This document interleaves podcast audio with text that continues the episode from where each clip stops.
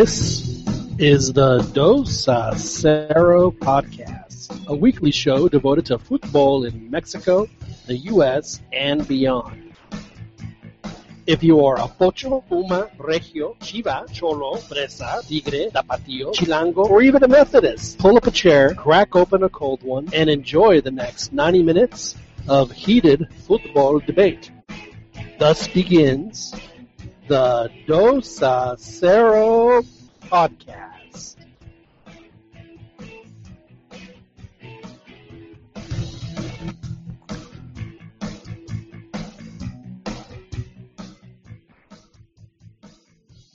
Good evening, and thank you for joining us again at the Dos a Cero podcast. Uh, Yamarito Productions brought to you by SoccerChronicle.com. My name is John Jagu. Glad to have you with us again this evening.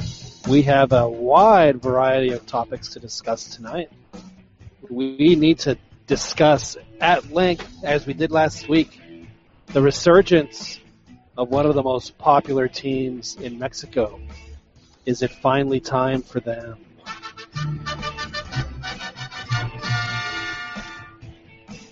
I think you know who we're talking about. Also tonight we're going to discuss FIFA's Rule 19 and how does it apply? Does it apply? Will it apply? Should it apply? Will it apply to the Mexican American players that are playing down in the youth systems of the Liga MX teams? And what, if anything, is going to happen to that whole situation? We also need to congratulate Pumas for their qualification in first place of their group in Copa Libertadores. They won 3-2 tonight in Ecuador. It looked like there were more Pumas fans and Emelec fans in the stadium. Very important win for Pumas. They were able to secure first place in their group, and because they have 15 points, it's looking very likely that they will also be uh, one of the top four seeds for the next round, which guarantees them at least two home game, uh, two series where they would have the home leg in the second leg at home if they advance for the first one. So congratulations to them. We're also going to be talking about Club America and their continued success as they make mincemeat of the Liga MX sides. They beat Tijuana 6-1, the worst defeat in Tijuana's, albeit short, but their worst defeat in their history. And of course, we'll have other topics. We are live on YouTube right now. Uh, thank you for joining us. Uh, please feel free to drop off any uh, questions, comments. We'll try to get to them. And of course, you can listen to this recording on iTunes uh, as soon as it gets posted, usually by Thursday or Friday of the week. But this is a Dos a Cero podcast, a Yamarito Productions brought to you by SoccerChronicle.com. Let me introduce our panel. Out in Escondido, California, we have with us Daniel Preciado. How are you, sir? Doing good, John. Evening, everyone. Glad to be here. Daniel, you and I uh, have been having plumbing problems, and, and we, when we say plumbing problems, I mean nothing, you know, with our own systems, but our houses. You had some plumbing issues last week. I've got them this week. Uh, it is not fun watching a lake develop in your yard, as you and I have both had. Yeah, um, at least yours um, didn't require a hazmat team to clean it up, but um, my pool under my kitchen um, was a little more involved and probably more expensive. But yes, I, I feel your pain, brother. No, yeah, it was, and then it, it turned out we're not done. It looks like our irrigation system is also leaking, so I've got to deal with that tomorrow. So yeah, it's uh, it's definitely not fun. Over in Hays County, here in the uh, greater Austin metropolitan area, we have with us a gentleman who is now a world traveler, has gone to many countries and seen many games. Gave us a very interesting report about the Azteca, which I'd like to talk to a little bit later as far as uh, the cornerstone for Mexico's possible bid in 2026. We have with us the man who pushes all the buttons, Albert El Chiquiscampa. How are you, sir? Hey, what's up, everybody? Doing good? Did you uh, get to watch Pumas' resounding victory over what, what appered to be a very weak Ecuadorian side today? Yeah, I watched. I watched the beginning, bits and pieces of it. Saw a couple of goals, and then Emelec sort of tried to come back. But uh, yeah, I was impressed by the fans that were out there. The the Rebel. I don't know if they were, you know, if they traveled or if they actually some of them lived there. But yeah, that's pretty cool to see. Yeah, there were uh, quite a few Pumas fans in the stands. It looked like they were outnumbering the Emelec fans. And of course, Emelec had already been eliminated, so they really didn't have anything to play for. This was a, as they say, partido de trámite, but those are the, usually the ones that bite Mexican teams in the butt, especially in this tournament. But Pumas was able to get the big win. Out in California, we have our next two gentlemen, two gentlemen who uh, I'm sure have been smiling ear to ear all this week because of what has been happening with their with their favorite uh, their favorite team. Which team do you ask? What would be this team? Somos leyenda del fútbol mexicano. Can only be one team. There was a la leyenda del fútbol mexicano. And what team would that be? Of course, we're talking about Guadalajara. Joel Aceves, how are you, sir? Greetings, John. Feeling good. Yeah? It's been a good week is Chivas winning enough, Joel, for you to actually start paying attention and watching the games? No, not really. Not yet. it's it's not the team; it's who manages it. Ah, so you're still you're still boycotting. Salty. I'm gonna be very salty. Yeah. You know, you remind me, Joel, a lot of, of uh, a lot of Dallas Cowboy fans here in Texas that just refuse to support the team because of the owner ah. and the way that he treated the venerable Tom Landry may his rest when he rest in peace when he when he bought the team. So I'm not surprised. I'm not surprised. I don't think, however, that that applies to our next California resident who has also been enjoying a good week.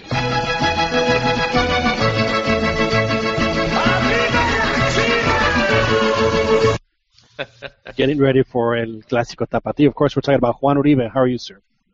Good, good, John. How are you doing? I'm doing very, very well despite the you know the house issues, but it's it's great. We have had a spectacular spring so far here, at least in Austin. It hasn't.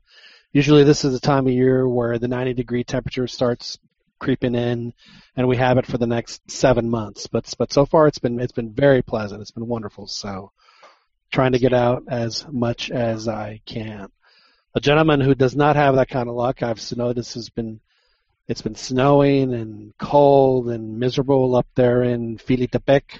Of course, we're talking about Ronnie de Luna, whose team America. is doing very well as well. So I'm sure he has been smiling ear to ear, but it hasn't been because of the. Hello, BBC. So, Ronnie, how are you, sir? I'm doing uh, very well. Thank you, John. Thank you for asking. Glad to hear it. Glad to hear it. So you've been bashing Darwin Quintero for the better part of the, well, I guess the entirety of the history of this podcast, and uh, he must have been listening because looks like things are turning around for the gold scientist. Uh, not well, quite yet. Not quite yet. I mean, did you see? Did you see him getting sent off? Uh, well, what was it? Just what a week Ronnie, ago? Ronnie reminds me of uh, of Ramses uh, in the Ten Commandments, man. Like like it's just everything good, kept, everything everything kept happening, and he's just like, and still his heart his heart remains cold.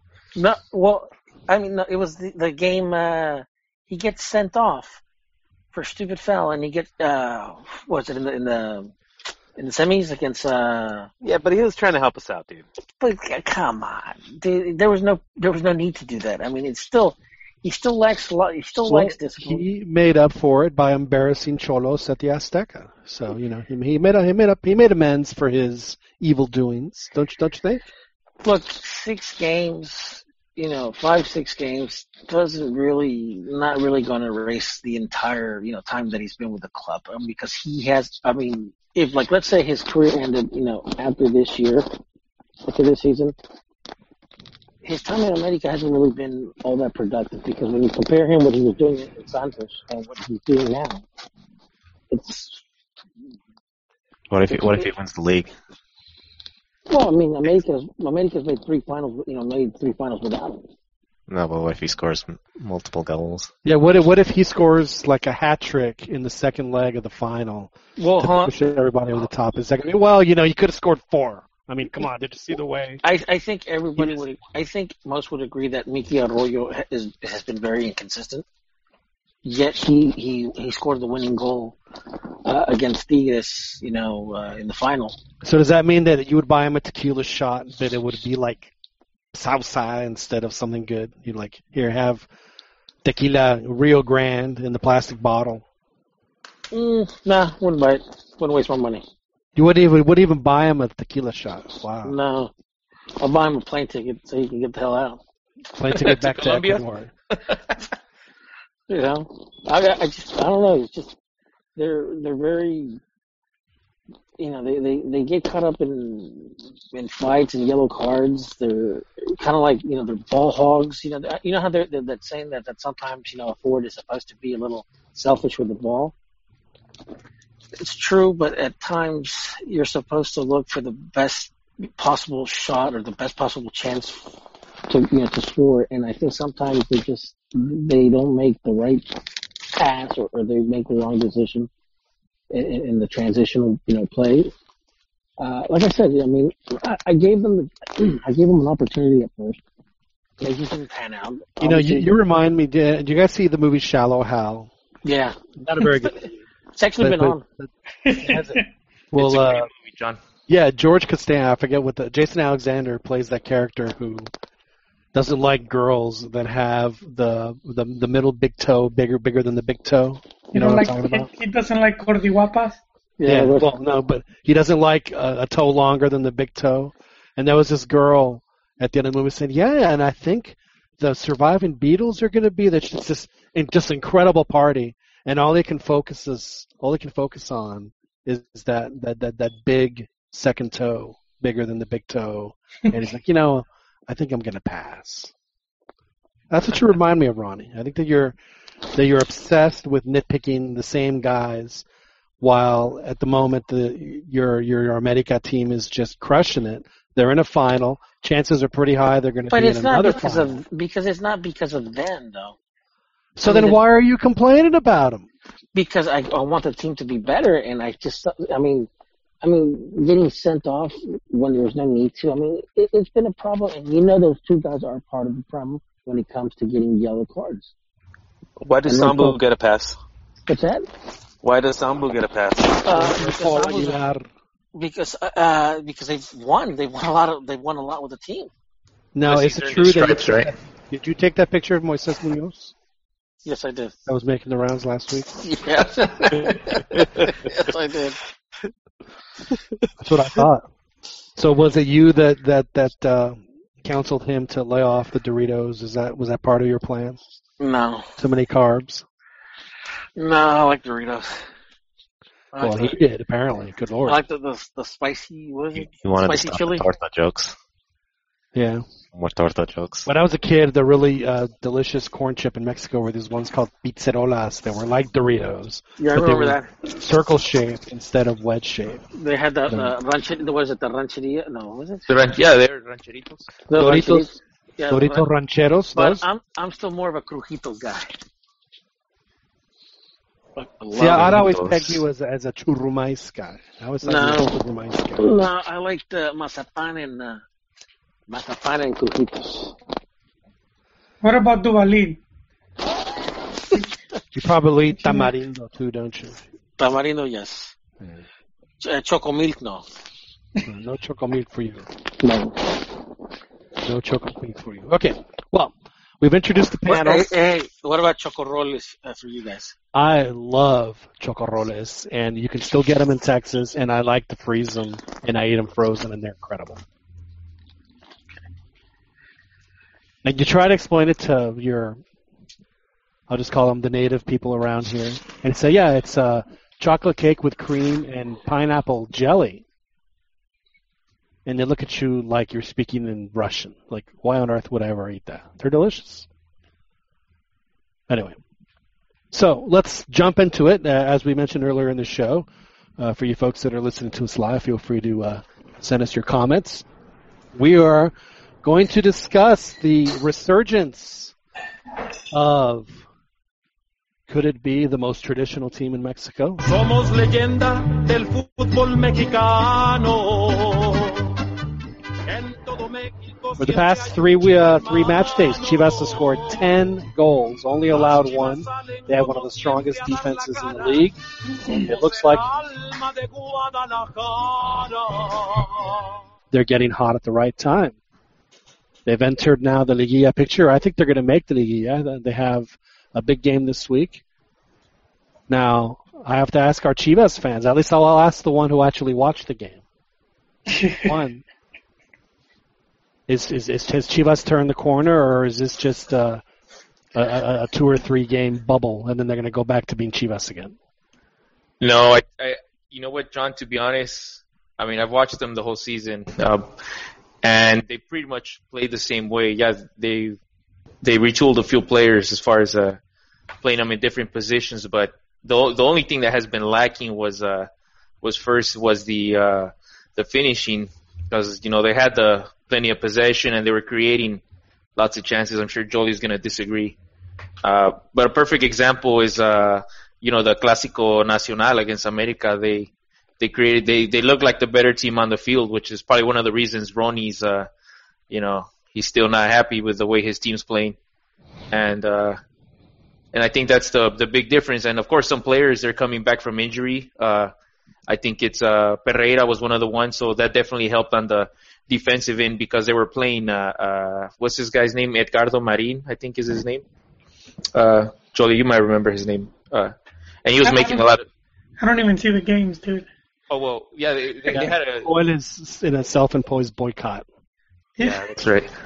So they had this guy, and then also they they sent uh, uh, Toño Rodriguez to the bench in favor of, of Cota, who's made uh, less mistakes. Maybe he's he doesn't have a, you know, he's older. He doesn't have the upside that that that Rodriguez has, but so far, it, you know, this guy's paid off. Uh, not making any. Well, it looks like the strength of the team, at least in the games that I've seen, has been, you know, the the the midfield has gotten better, but the wingers have really improved, and that has kind of taken the pressure off of a lot of people. Uh, you know, namely Brizuela, and then of course, uh, the guy whose name is escaping on the other side. But but it seems like they're they're the ones that are really starting to um, help out. And then they got the young uh, striker who got the goal last week, whose uh, whose name is eluding me at the moment right now as well. Maybe- Saldivar. Yeah, Saldivar. And the winger is uh, Cisneros, the guy you're talking about. Cisneros, thank you. Yeah, so he, he and Conejito have done really well over the past few games. I mean, they've really. I know that they gave Puma. They both gave Pumas fits, uh, and I think that you know maybe, that's what uh, Almeyda wants. You know, as as as Vergara put it before he went off the deep end and and and and, and went ahead and placed Chivas in the final after beating Pumas last week four to one. Said that they've been he says you know they've been playing like this all season. and Just now we're finally put it into the net, which frankly I don't necessarily believe, but it does look like there are a, a certain group of players that are that are getting hot, that are that are helping them quite a bit. And like I said, you know, a team like Chivas, you know, they're in eighth place right now. They win a couple more games, and that that's going to put them in a much better position for the Liguilla. And you know, who knows? Maybe uh, the, the, the, this is the uh, a team that certainly can can can do some damage. Now the question is, Juan, Joel, and for you neutrals and haters, is this sustainable? Jolie, you go first. No. All right, I'll, I, I think it remains to be seen. Uh, what's interesting is that Chivas is going to go up against, after the Atlas game, they're going up against the three teams that they lost to last season, which kind of put them on that funk. Um, so, so I guess that's going to be the test, and, and some of those teams have been doing pretty good. Uh, Dorados, and um, and um, Dorados, some- I mean, they're they're down to their last fingernail. I mean, they're yeah, didn't they win their last game though? yeah, but they're you know at that point they're probably going to be playing for pride. Yeah, Yeah. They're, they're closing out on a weak schedule. I think they're playing Dorados. They're playing Pachuca. Atlas isn't what they used to be. Yeah, but but if you see the games, they have been beating Chivas like every time they face. Soundly is what you're saying. I think. They, I think yeah, they're they've running been. And uh, might might take them. she was playing Santos too, who they lost. They lost. Uh, you know, they've been losing to Santos too, and then uh, Pachuca, who's is another one of the teams that's been on. So Joel, They've been see out of pretty these good. next four or five games that Chivas has, if they if they if they come out with ten points, I'm just throwing that number. If they come out with ten points out of those games, is that going to be enough for you? I I Yeah. think that the To Chaplas game, the the Tapatio, the Clásico, that that's gonna be key for Chivas. If they could win that one, they could they could use that to sneak in there. I think they'll get seven points, six or seven. I So want I want to, I want to get a hater's perspective. Ronnie, Chivas, bubble bursting, or is this going to be sustainable? And I, and I and I ask you honest. I'm sure you'll give me your honest assessment. Uh, I think they're just the flavor of the month right now. They're going to go back to their old, to their ways of, uh, you know, of just really crapping, you know, crapping it out. I mean, three games, three games, four games, it doesn't change what Vergara has been doing for the last couple of years. Well, you know, they always say that, you know, once is lucky, you know, twice, okay, but three times is a trend. I mean, I know that you, uh, maybe your, your perspective is a little skewed, I'll just say, but, but Chivas' defense has been one of the best, if not the best defense in the league. So if they get their offense going, they, they might be somebody to look out for. You know, maybe, maybe, uh, a team that plays in Mexico City that might overlook them. Not, you know I what? don't, know who, I don't know who it could be. not my first rodeo. Uh, you know, I it, it's it's like Chivas right now is going to be the flavor of the month, and then reality is going to sit back. You know, So you're saying, go ahead, boys. Do you feel that pinch? The dream is over. This Well, I mean, is cool- just well, keep in mind keep, keep keep in mind they made the play. Well, they they made the playoffs. You know, last season. last season, and, and, and like oh my god, like everything, like you know, Copa They embarrassed Atlas. Okay, after Copa MX, right? You know, back to reality. After the playoffs, back to reality. You know, it's I don't I don't see them really being consistent for the long haul. Keep, keep in mind they they signed uh, Orbelin Pineda and and Gullit uh, before the beginning of this season. They lost Fabian, so uh, and uh, Yeah, I think they got an upgrade when they got Pineda over Fabian. To be honest with you, I love Fabian. Don't get me wrong. I think that he, in, in my opinion, had the tools to be the next Cuauhtemoc. I really did believe that. well, he had the But- borracho part down. Well, yeah. I mean, he had the whole party bit, everything, but he just uh, he couldn't he couldn't keep it together on the field.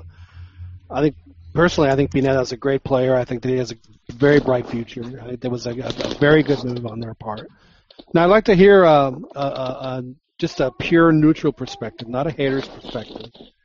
So, Daniel, you've seen Chivas over these past few weeks. You again? I ask you, is this a mirage or is is Chivas really turned the corner to the point where maybe their fans can can stop taking the paper bags off their fa- off their heads?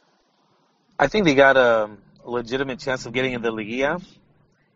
And once they're there, then anything can happen. Uh, I think they're playing really pretty soccer lately, so I, I think they're absolutely capable of beating anybody. Uh, how sustainable it is, I mean, whether it's gonna, are they gonna not, are they gonna avoid relegation next season without without uh, breaking a sweat? I, I don't know. I don't know. I wouldn't go that far, but I think they definitely have a chance this uh, for this uh, this season. Now, who do you think makes a more impressive fashion statement? Skinny jeans or Almeyda's mullet?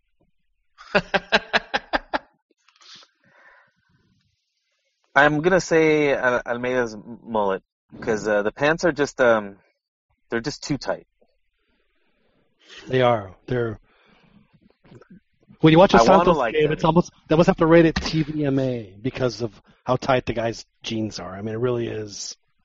It's uh, It's- Does it Not draw your eye to his package? it. I'm not going to say if it does or it doesn't. I wonder if those are his car keys. What's going? we can appreciate his form. is that a roll of certs? You still want to show me your cucumber? I mean, it, And it really is. it's not even necessary at that point. Yeah. Yeah. I suppose not. Well, I'll give you all uh, my take. Not that it matters one way or the other, but I do think that this is a, a Chivas team that might be might be starting to turn the corner. As Juan mentioned, they've got some injured players back. The, the- I think they actually made some decent signings with uh, Orbelin, and I think Gullit is starting to play a little bit better, starting to feel, feel more in his comfort zone. I think they needed to kind of, you know, I think the benching helped him a lot, kind of let him catch up to what was happening. And time will tell, but I do think, like to me, the the big thing for Chivas is if they make the playoffs this time, they have to be able to carry it over in the Apertura coming up this summer.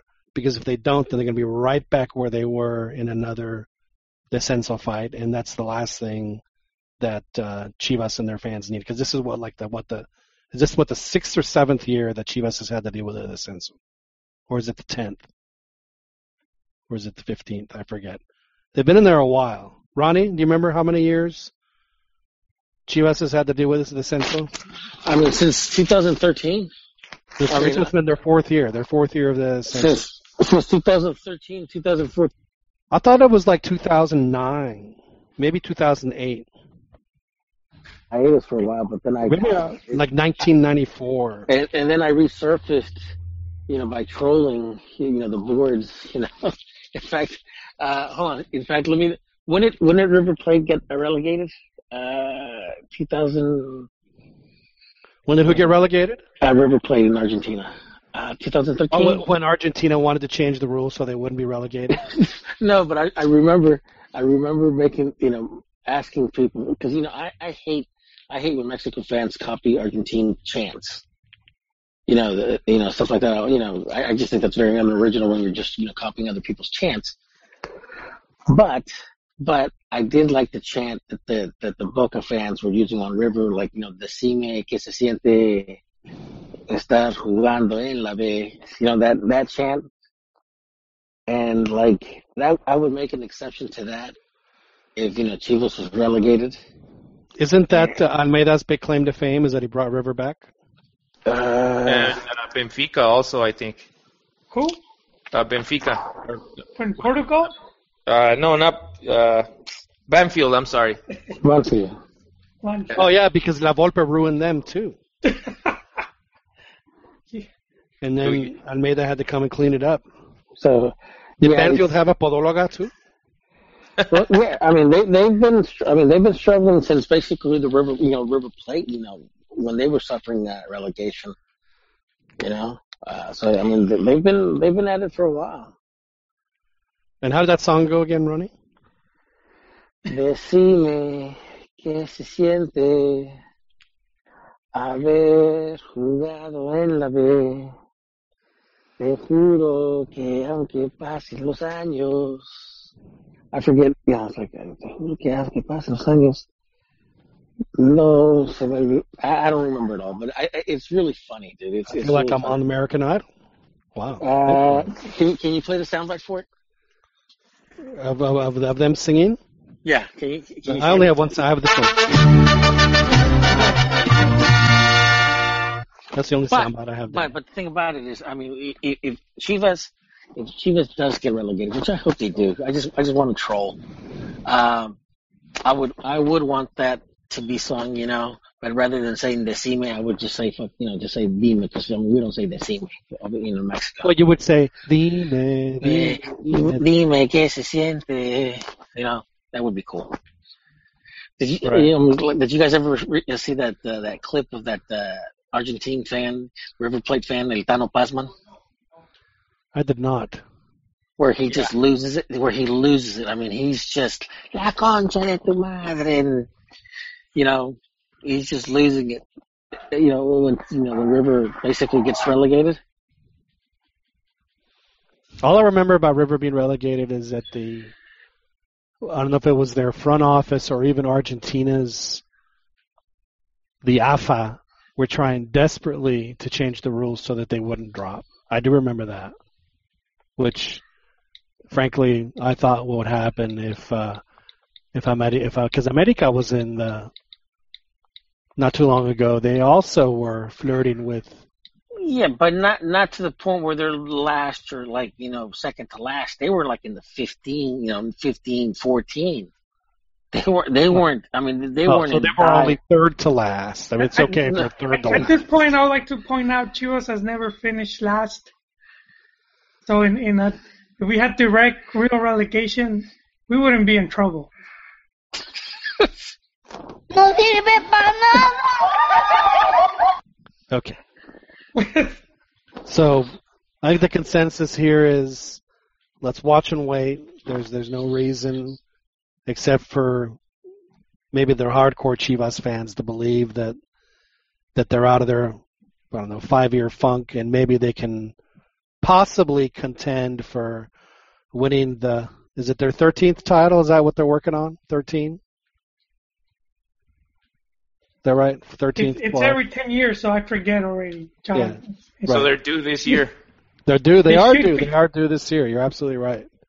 And, you know, Ronnie was talking about uh, the RGs, uh, the Mexicans, the Mexican fans uh, copying the Ar- Argentine fans, but uh, you know, when Chivas, uh, when they beat Boca, Boca Juniors 4-0, it was actually uh, River Plate took a page out of the Mexican fans, and they they were playing. Uh, uh, was that uh, Cielito Lindo in their stadium? Is what I heard uh, the, at the next game. That is fantastic, but I will be honest. When Argentina beat Mexico in the World Cup and Univision was in some restaurant in Miami, that, that's what the Argentina fans were singing, and it, I'm not gonna lie, it ticked me off. I was mad. Did you punch anybody, John? Start any brawls? no, but my wife made me go see Nacho Libre that night, and Oh. the, the whole night I, I was my arms were crossed. You know, I just I refused to laugh. I was just I He was just- pouting. Yeah, I was I was in a major pout mode. There's no question. My lip was hanging. I only had like four beers. Yes. Oh, uh, I got it, man. Who, who's playing that? What's that? I got the I got that clip. All right. Is that, are you playing it? I'm not Yeah, playing I- it.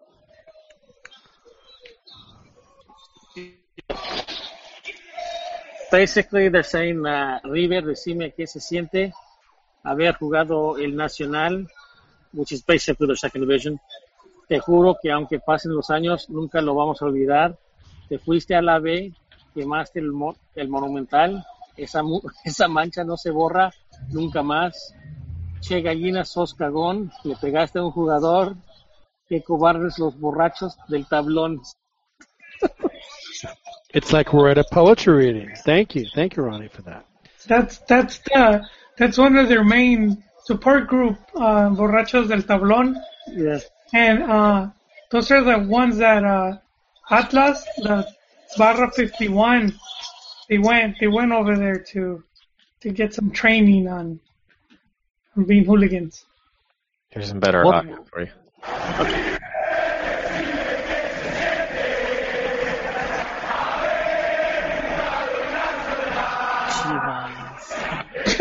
Decime qué se siente. I've, I've been just waiting. I've been waiting to sing that one. You're gonna keep waiting, Ronnie.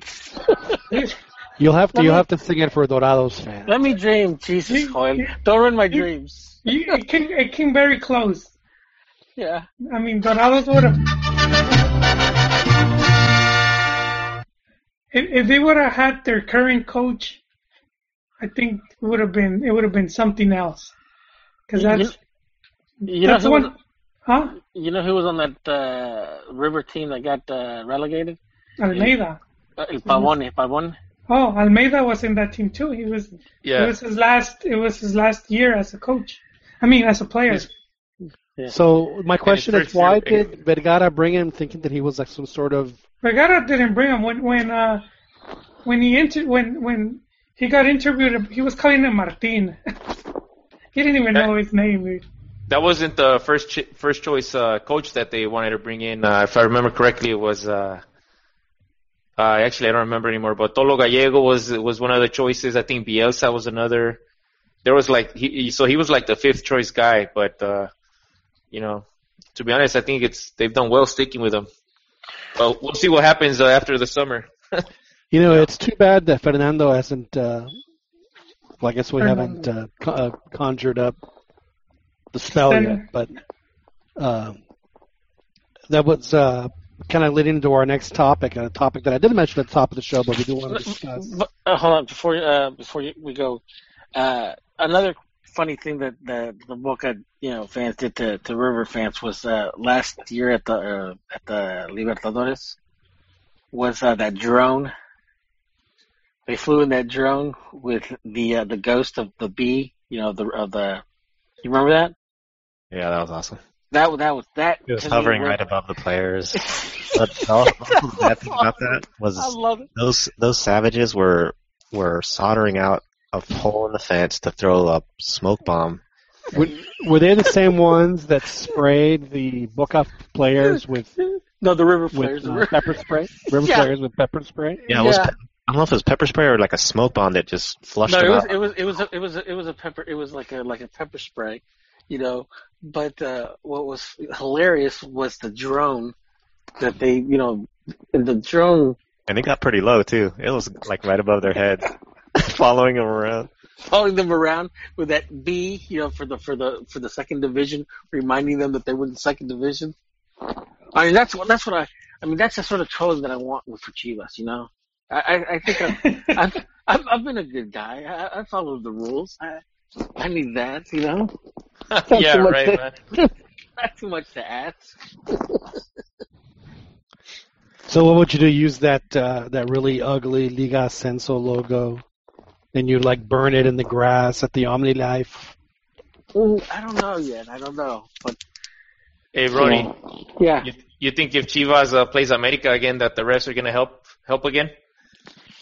Uh, we don't need help like that anymore. That's that's the only way that uh, America has a chance, dude.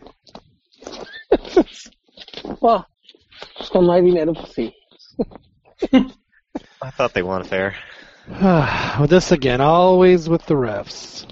By the way, can can can we finally put to bed the notion that Mexican refs are, are terrible and the rest of the world, especially Europe, are fantastic after the refereeing we've seen in the Champions League over the not just yesterday and today, but last week as well. Referees make mistakes and they make them all over the world. It just it's just part of the game. It is what it is. Okay. We need to clone that guy uh, in England. Uh, what's his name? Uh, I can't remember his name. but Howard he would always, Webb, yeah, exactly. Howard Webb. Bring him over here. Manchester, Manchester United fan. Yeah. Yeah. Okay, now, uh, like I said, mentioned, uh, it was a perfect segue for a topic that, that Fernando had had brought up earlier in the week in our weekly. I'll just call it our week-long production meeting because uh, we do touch on some very interesting subjects about the fact that maybe in Liga MX uh, foreigners are held to a different standard than the local players or local coaches. That maybe there's more pressure on them to produce, and if they don't produce, then maybe their heads uh, get uh, rolled on a more frequent basis or a quicker time period than the local guys.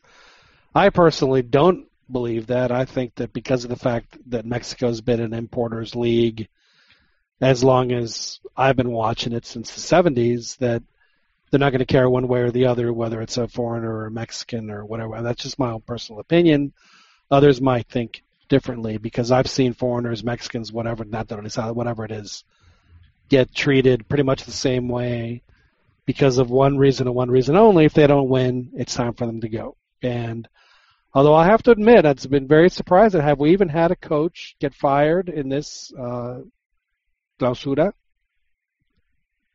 I don't think we have. The Not. Dorados, the Dorados coach. Oh, that's right. We did have one. So Guada- and Guadalupe Cruz got a punch in his punch card. So and uh, what, 12 what's or his name? B- BC, but although he didn't get fired, he went. Uh, He went to Chile. no, what's his name? The guy from Santos. What's his name? Uh, Oh, he got fired too. That's right. So uh, we had, Santos. Yeah, Santos. The the Portuguese guy. Yeah. no, no, the Spaniard Spaniard. That the, the, Oh, all Span- right. the Spaniard. who's now at Valencia, if I'm not mistaken. I know. It Say it. Uh, yeah. I'm sorry, Wasn't Atlas- Valencia, Valencia. Sorry about that. Wasn't that. Atlas coach also? I know they changed him before the season. Uh, is it still the same guy there? Who's that? Hey, Beto. Beto. The guy at Atlas. Beto. Oh, No, No. maybe. I think Matosas was their coach too, right? So they probably fired him. Yeah, okay, so I take it back. There's been plenty of firings. It's it's business as usual. So no, the I Atlas uh, coach started the season. It's, it's the same guy. Gustavo Oh, he- Cosas. well, Matosas got fired at some point, but then they brought in a new well, whatever whatever the case may be. So my it was point before is the before the season, so I guess your your point still stands. right.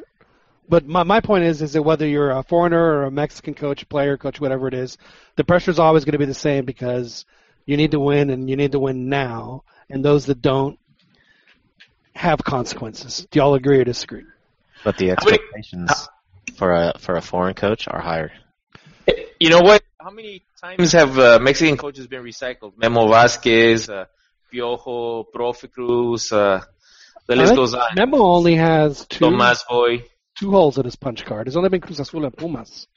Now he's been at Pumas several times. I'm not going to lie, but, but he's only been. But you know he's he hasn't made the rounds like like some of the other guys. I mean, Profe Cruz, he has.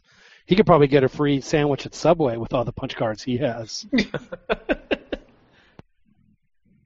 and uh, and uh, Luis Alfredo Tena is the same way. I mean, I mean, it would surprise me if this, if you look at his Wikipedia, he's probably played or coached on ten or maybe uh, probably up to fifteen teams, and some that were probably in the Ascenso, which you get a bonus for if you coach the team that's now the Ascenso.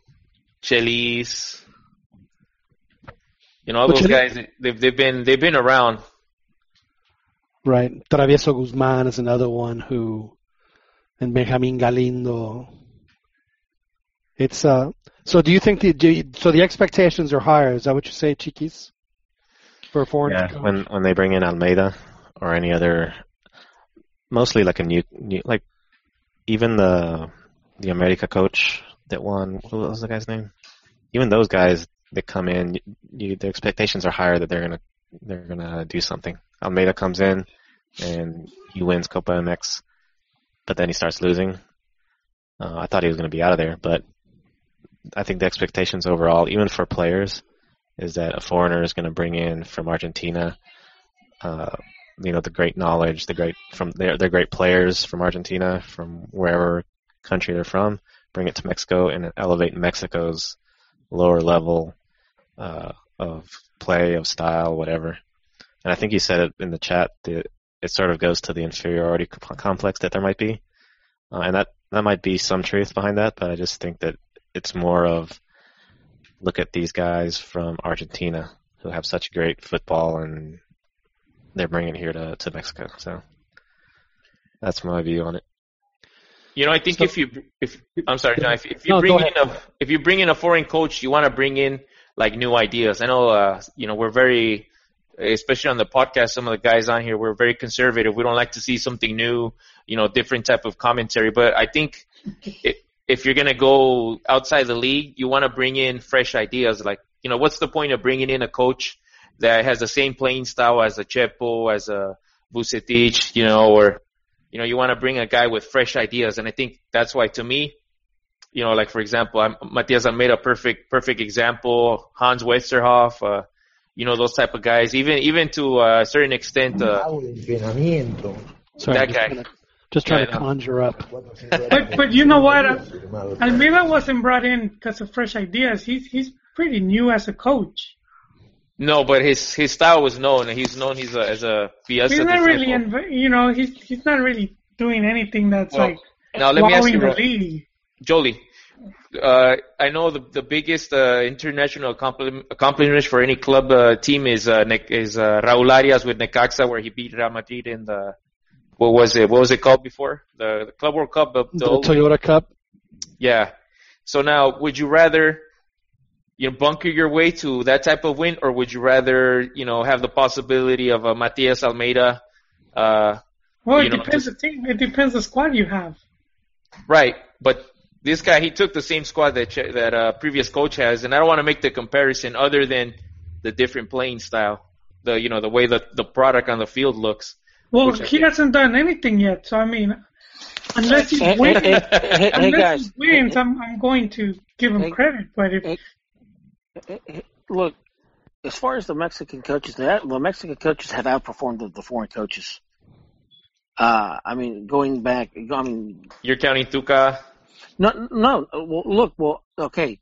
Copa Libertad in Copa Copa Sudamericana, it was what do you call it? Uh, el, el, el Ojitos Meza. Um, you know the you know when they went to Cruz Azul went to the final, it was Tena.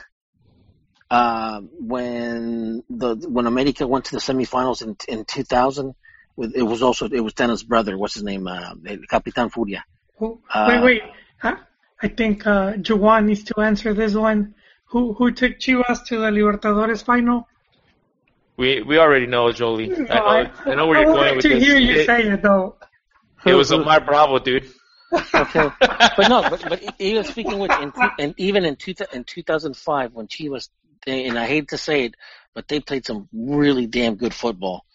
Uh, in the Under Efraín Libertadores. Flores. Galindo. It was Galindo, exact, exactly. It was And Galindo. Hugo took Pumas to the Sudamericana final 2005. Oh yeah, Miguel playing, España. playing some beautiful football.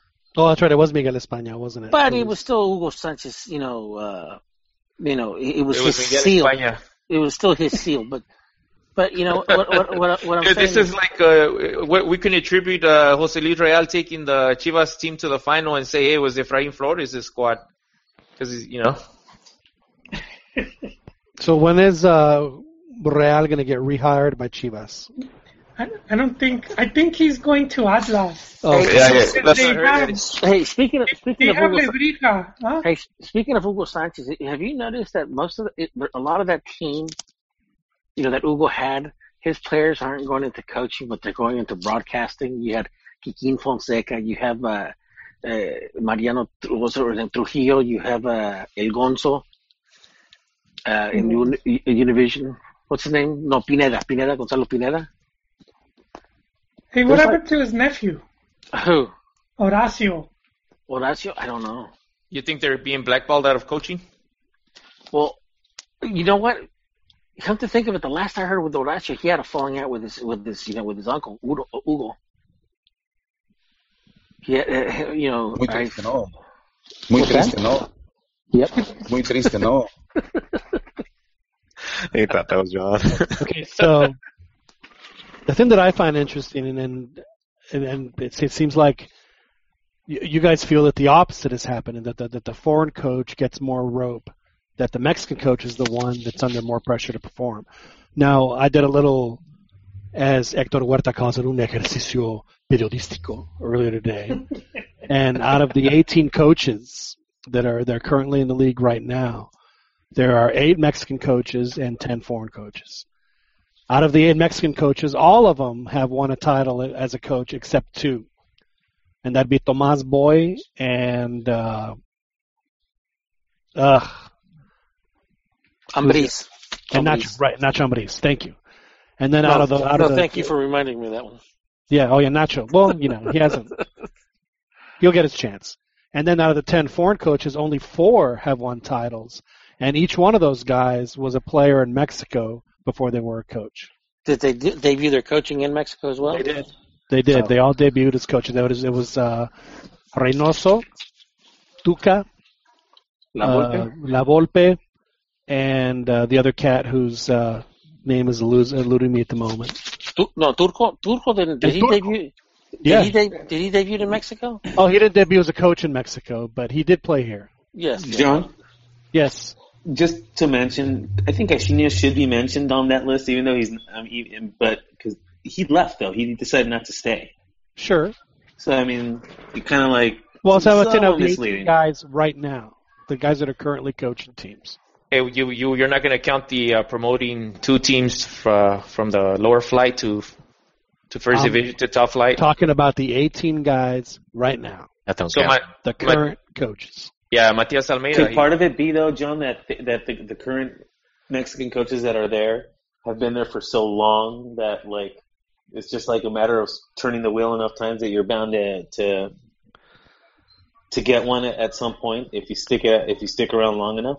Well, I think what it, what it goes back to is uh, something that we heard when Javier Aguirre was uh, was uh, in his second go round on the national team when they asked Carlos Vela, you know, why is it so important for for the Mexican national team to have a coach? Says, well, I don't know what it is. We have a, you know, maybe there's something mystical about the way Mexicans are, that only a Mexican can decipher it, which is hilarious. But maybe maybe there's some truth to that. But now, obviously, it has something to do with the fact that that they probably understand the league a little bit more and understand the fact that in this league, in you know, in a three week period, you're playing in a rainforest, you're playing in a desert, and you're playing up high in the mountains. And and in what other league is that going to happen? Yeah, how important is it that a coach coming in, like say Almeyda, know who America is or know who Pachuca is and their youth players? You know, or- honestly, I don't know if anyone outside of Mexico knows who America is. yeah. So so when he comes in, Maybe Landon Donovan, since he was going to sign for them at one point. But that's about it. Yeah, but I think that he thought he was going to sign for Atlético Español. When yeah, these guys might come in with new ideas, but they don't know who their opponents are. They don't know the style of play of each opponent. Whereas, for the uh, style of the, of the, the coaches. I mean, a lot of these guys. I mean, let's face it.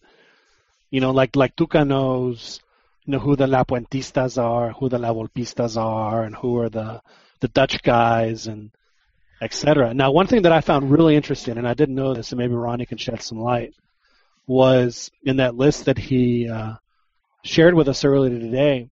A lot of the coaches in 50s and 60s that were the foreign coaches that won were our, were mostly Hungarian and it just you know makes me sad to think that back then Hungary was the the center of the football universe with their fantastic national team. Obviously, they had a lot of influence outside of the country. With I'm sure that Mexico wasn't the only country that had a lot of Hungarian coaches. And it just goes to show you that that that that that that, that schools and philosophies and thoughts come and go. But uh, I mean, the, the the the coach that won Pumas' first title was a Hungarian, which I which I did not know. I thought it was for a long time. I always thought it was Bora, but it turned out it was a Hungarian guy. So, Ronnie, was there a reason why there were so many Hungarians in Mexico? Do You know, Yeah, yeah, you do know. yes.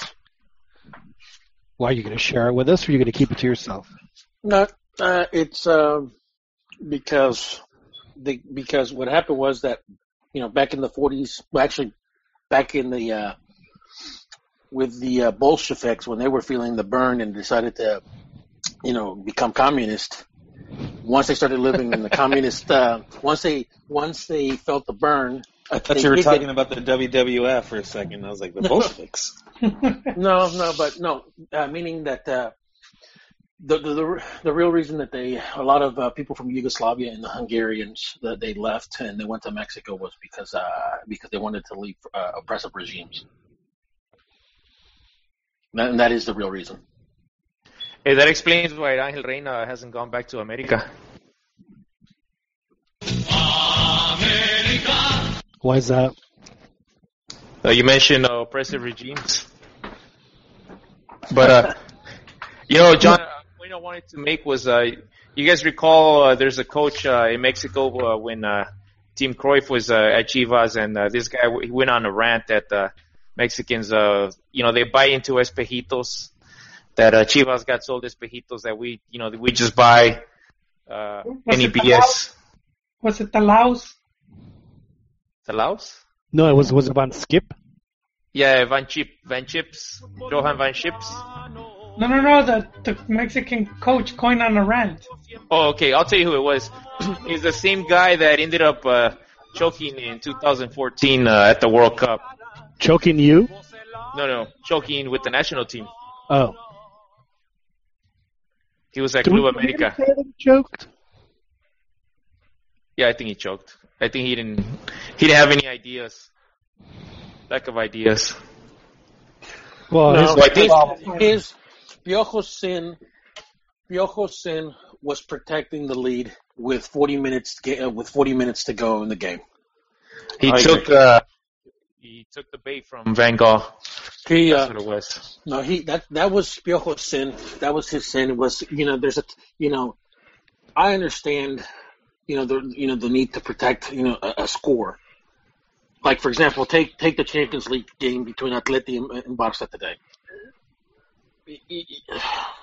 Yeah, And you know that's a very widespread tactic uh, inside the Mexican league. Instead of pushing for more goals, when you have uh, the team on the uh, the op- opposition team on the ropes, you sit back on your lead, and you know sometimes that ends up backfiring. And that at the international level, you know that's what Well, ended up happening. You know, You I, I want- don't mind you- Piojo you- doing that. You see that you see that in Liguilla. Sorry, John. You see that in Liguilla. You don't really see that in, in, in the actual you know league itself. In fact, that's one of the you know one of the things, the compliments that uh, Juan Lillo basically said over there to uh, the Argentine newspaper Clarín was where you know the, one of the things you know that the Mexican teams do is that you know they try to always score one more goal than your opponent. Um, now you're right. I mean, there like for example, last year, you know, Tuca, you know, that that whole final was crazy because I mean they won three nothing and then they go back and since you know from minute one, Tuca is basically defending a three a three goal lead as opposed to, you know, playing a little bit more. I understand conservative, but at least still playing to win as opposed to playing not to lose. There, there's a difference though between like the Barcelona game today. When you're an inferior team, and even Mexico Netherlands, when you're an inferior team, there's no choice sometimes because the offen the teams that's down, But I, it's Holland or Barcelona, they're going to come out and attack. So no, you're- but, Right. but I, I, I don't I, I- I don't think Mexico is an inferior team to Holland. Well, in in in name, they maybe. had inferior personnel that I, I don't care about the names. You know, th- Well, as they- far tactical, tac, tactically speaking, the Mexican players up to part with with the Dutch players. Tactically speaking, and Technically, That's you mean?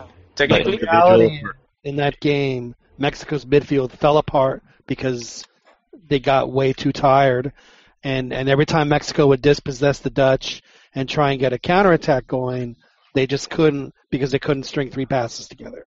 That was the big problem. Now, Pio, uh, Piojo's hand was a little forced because he had to replace guys with injury with his changes, namely Moreno. But to me, the the, the, the big sin of that game was the fact that both Herrera and Guardado were completely gassed. They, they, those boys couldn't run five yards, much less three. They were they had they had nothing. They were absolutely tanked. They couldn't Also, Van Gaal has admitted that he he benefited from the water break Of course he did. to to readjust tactics, and he he's he was open about that. So that That's why you he know, wanted. That's why he wanted him. And Yeah, what did Piojo do during? Uh, what adjustments did Piojo do when his guys were tired? he was filming commercials. guy. Subbed out, subbed out Gio. Yeah. He was filming commercials. Sometimes you can't you can't help it. But in in Liga MX, the the level of play or the level of teams are sort of even, so you can withstand uh, um, an offensive team attacking you and then not just bunker. Now, if if, if like if that, I were Piojo and I had to do it over again, knowing that Gallito was suspended, I never would have put Salcido as the as the as the midfielder. Although he played decently, I would have moved Rafa up and either put Salcido in the back or started with Reyes and Moreno and put Rafa in the middle. That's what I would have done. And start Cheech. Possibly. Oh, dude, this Copa MX game pretty good. Yeah, it's not bad. Uh, Veracruz, for you folks that aren't watching, just went up 2-1 on Necaxa. Rayos, los electricistas. is this a final? Yeah, it's a big final. The stadium's packed. There's No, no, no. What I'm saying is, is it a one-off or is it? A, oh, it's a one-off. It is. It is. It is the biggest game today. For Oh, those you know- Biggest game in the world today. Well, you know what? Let me go turn it on. Let me go. This this game is just overpowers whatever inferior soccer we saw earlier this afternoon. There's no Oh, by the by the way, um, going back to the question that you asked me about, you know, you know, the, a lot of the coaches from uh, Yugoslavia, you know, the Eastern Bloc. Yeah, there was yeah, I'm specifically talking about Hungary, but go ahead. well, just you know, just the Eastern Bloc in general. Uh, Mexico, actually, Mexico has actually benefited a lot from from political civil war revolutionaries from other countries, like you know, in the 30s when you know the whole Spanish Civil War was going on. A lot of a lot of uh, Spanish went into Mexico. Same thing with you know Argentina's dirty war. You know, and obviously the uh, you know the communists over there. Um, uh, that's why Bora ended up in, in Mexico. Is that is that why Gignac ended up at Tigres? He was fleeing uh, the. Uh, He was I fleeing think- the oppressive French regime. No, he was he was freeing the paparazzi. I think. I think he just No. needed a, a the reason of- I was wondering about Hungary was because, you know, for you folks that don't know, back post-war up until about I guess the mid 50s, the Hungarian national team was the Brazil of the time. They were the dominant national team, and they they had won the Olympics handily several times. They were the odds-on favorite to win the '54 World Cup. They made the final. They, uh, I guess, put their name on the map when they they they destroyed England in a friendly like eight to three, just crushed. Pus- Puskas. Pushkash, yeah, exactly. Yeah. Ferenc Pushkash. There's even a move after named after Puskas. Well, Is, is it the Pushkash? Yeah, the Puskas move. no, no, but hey, be a uh. And he was a Pu- gordito too, which which I- gives I- hope to speaking of Pus- speaking of ski, uh, speaking of Puskas, he actually played in Mexico, and there were actually it didn't the the deal didn't go through, but he almost stayed in Mexico uh, rather than going to to to to play in Spain. he was going to play for Unión de Curtidores. Actually, I don't know if that's true. Uh, I'd have to check. I'd have to check again, but I know that With know, would- Celaya. You know, no, he probably would have gone to one of the Spanish clubs, like you know, like uh, Asturias. you know, or, uh, Asturias or something like that. But I know I know that he played in Mexico, and I remember and I remember reading they were for him back in the uh, in late 40s, early 50s, if I recall correctly. right. No, but he was he was the dominant player at the time. The Hungarian school obviously was very prevalent, as we see, looking at the list of the, all the Hungarian coaches that won titles for Mexico, Mexican clubs in the early late 50s, early 60s. But Arped, That's I Fatier, said. Ar- Ar- Arped, and you know, and the Yugoslavians, like you know, what's his name, Bora, and yeah, It's very, uh, very interesting. And then Hungary, Hungary loses the World Cup final three to two to West Germany. The West Germans come from behind, and sadly, it was the last. It was the last we've heard from Hungary on the world stage. It was that devastating loss in that final, and they just have never been the same since. And I remember, uh, I guess in the after the 2010 World Cup, Martin wrote an article in Medio Tiempo saying that, that that the same fate was happening to Italy. And then, of course, they make the final in the Eurocopa two years later. And I reminded Martin about. I said, "Remember what you wrote Italy off?" He goes, "Yeah." He says, "I regret it. I regret it every day after seeing Italy make the final." Okay. Well, so it seems like you guys, like me, all agree that that there's more pressure on the Mexicans than on the foreigners in Liga MX. and that and that's wrong. It should be the other way. You think there should be more pressure on the foreigners and not the Mexicans? Well, you, you, you remember, and I know I've mentioned this before, but remember what Hugo Sanchez said on his upon his arrival to Spain. Uh, was it? Eh, me estoy avergonzado. He said, I'm, I'm here to learn. Yes, exactly. Hold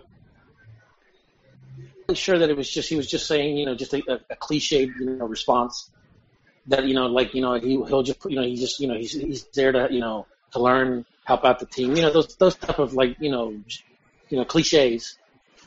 Is that And what? then- Uh, And, and you And know then- what? They, they still use that in for the national team when they Yeah. say so and so player should be called up so he could, you know, learn or get better. is that why Osorio's uh, comment de todos aprenden de todos uh, really rubbed you the wrong way? You thought he was being uh, kind of being too humble on bar, and, and he should be more, uh, you know, more like, hey, you know, I'm here, learn from me. Well, like I said, going back to you know what like Hugo said is like you know, hold on, he goes, hold on, hold on. They didn't hire you to come here to learn. They hired you to produce. You know, Now, let me ask you this. yeah. And I'll ask the whole panel. Now, obviously, it seems like the clubs, we seem to agree, put more pressure on the on on the locals than they do on the foreigners. It seems like it's the other way around in the press. The press seems to want to put more pressure on the foreigners, especially the foreigners that they don't necessarily think deserve the job they have or I think they've earned the job they have. They seem to really want to put pressure on them, whether it's uh, warranted or not. Uh, uh, well, here, first of all, here's my take. I don't think that Mexico, should, you know, Mexico should be should be offering coaching gigs, coaching gigs to foreign players that have zero coaching experience. Especially if they don't have, if they if they don't really have a, a Are you saying that they should get a certification from the the From the- Cruyff School of Sports Coaching so that they can go ahead and become a coach? No, like like, like Keep in mind, Hugo got his credentials in Honduras, right? So he Yeah, had but- zero coaching experience, and he he got certified in a different country. So Yeah, Nicaragua. I remember that. But come on, we're talking Hugo here, dude. The guy. I mean, how many coaches? You know, legendary coaches. You know, did he co- was he coach? You know, from? I mean, the the whole. I understand why. I understand why they want the coaching certificate. But I mean, are you really? I mean, if if let's say Iniesta, you know, decided to go to coaching, would, would you, you know, would you hire him? I would scrutinize him more. Why on earth would you have to be certified to be a coach? I mean, to me, I mean, I understand. I mean, a coach just has to get his first gig somewhere, but be an assistant first. You know, be an assistant for three or four years. Learn how to be a coach. One thing I always appreciated about when I would cover Mack Brown here at UT was that if any of his assistants, whoever it was, if if they had head coaching aspirations, he would take extra time to show them, okay, or if they asked him, hey, how would you do this? He would always make sure to, to, to show them how he prepares for whatever it is that he's doing as a, as a head coach to give them that experience so that if they ever do get that opportunity, they, they know what they're walking into. You know, So what's so bad about just being an assistant for four years and not getting certified and then getting your chance to be a head coach? Um, Reese is a perfect example of that. He was an assistant. He comes to Mexico and he coaches uh, America, and then he does not so well at the beginning, and it's almost like okay, one more game and he's gone. But you never heard that from Almeyda. Almeyda was there sucking it up the whole time, but it's like, oh, we got to give him some more time, and he won Copa MX and all this stuff. So there's like, Points, They- chicken. Yeah, but look at how pretty try to bring Almeyda's hair Sampaoli. is, though. they tried to bring Sampaoli to. I'm sorry, John. They tried to bring Sampaoli to replace Almeyda, and he turned them down. Remember that, Jolie? oh yeah, I, I do. I was off by two games. I wrote an article that Almeyda would be gone by match week five. And it was around it was around match week seven when the news broke out. Okay, hey, I, I understand why you go for you go for a Cardozo. I understand that. Is there really you? I mean, do you really? I don't. I don't understand. I, I cannot justify someone like Diego Alonso. I cannot justify someone like you know. Believe it or not, even though he he was successful, but you know, I, I still wouldn't. I still wouldn't have given you know Caixinha a, chance. Hey, you know what? Uh, one of one of the guys that we talked to on the one of the Twitter channels, uh, Victor, he mentioned that uh, they used to post the grades that these that these coaches were getting uh, after after going through the licensing program of uh, in the Me- that the Mexican the FMF offers. and I think you know in some countries the licensing process is actually you know it's it's taking serious. Take for example the the UEFA license. Uh, you know their programs uh pretty interesting and they actually they have the guys as part of the license process they place you or you have to find uh, an assisting gig and and work with an actual team and show that you can uh that you can run the team you know I mean, it seems like that. I mean, that to me is a natural progression. I mean, if they want to institution, boy, I'm Vera, Veracruz is just el tiburón. I mean, the, the, the, that that to me should be the natural progression. I mean, I you know I think of a guy like Tuca, who became head coach. What was it twenty something years ago? But he'd been an assistant for three or four or five years before he was head coach. He was an assistant for for Mejia Baron at Pumas and also on the '94 World Cup team. And then he gets his chance. And he and what does he do within the first couple of years? Joel, what does Tuca do? He won league title. For who was it? Who was it? What? She was That's right.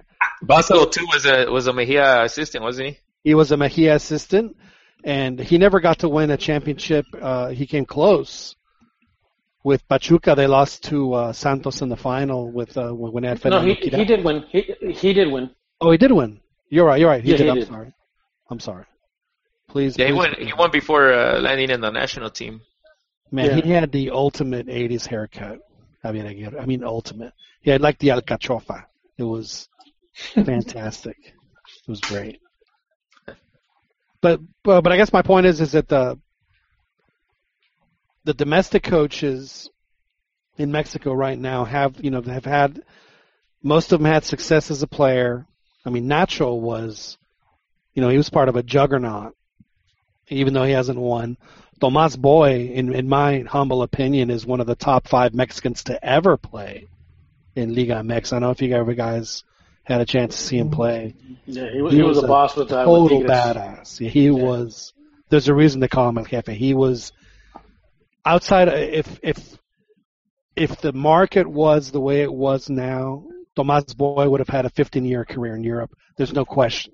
He was that. You know what? You- you know what he was like with you know that sort of temperament, like Gattuso. Exactly. Yeah, he was like a Gerard Gattuso, cut, cut from that.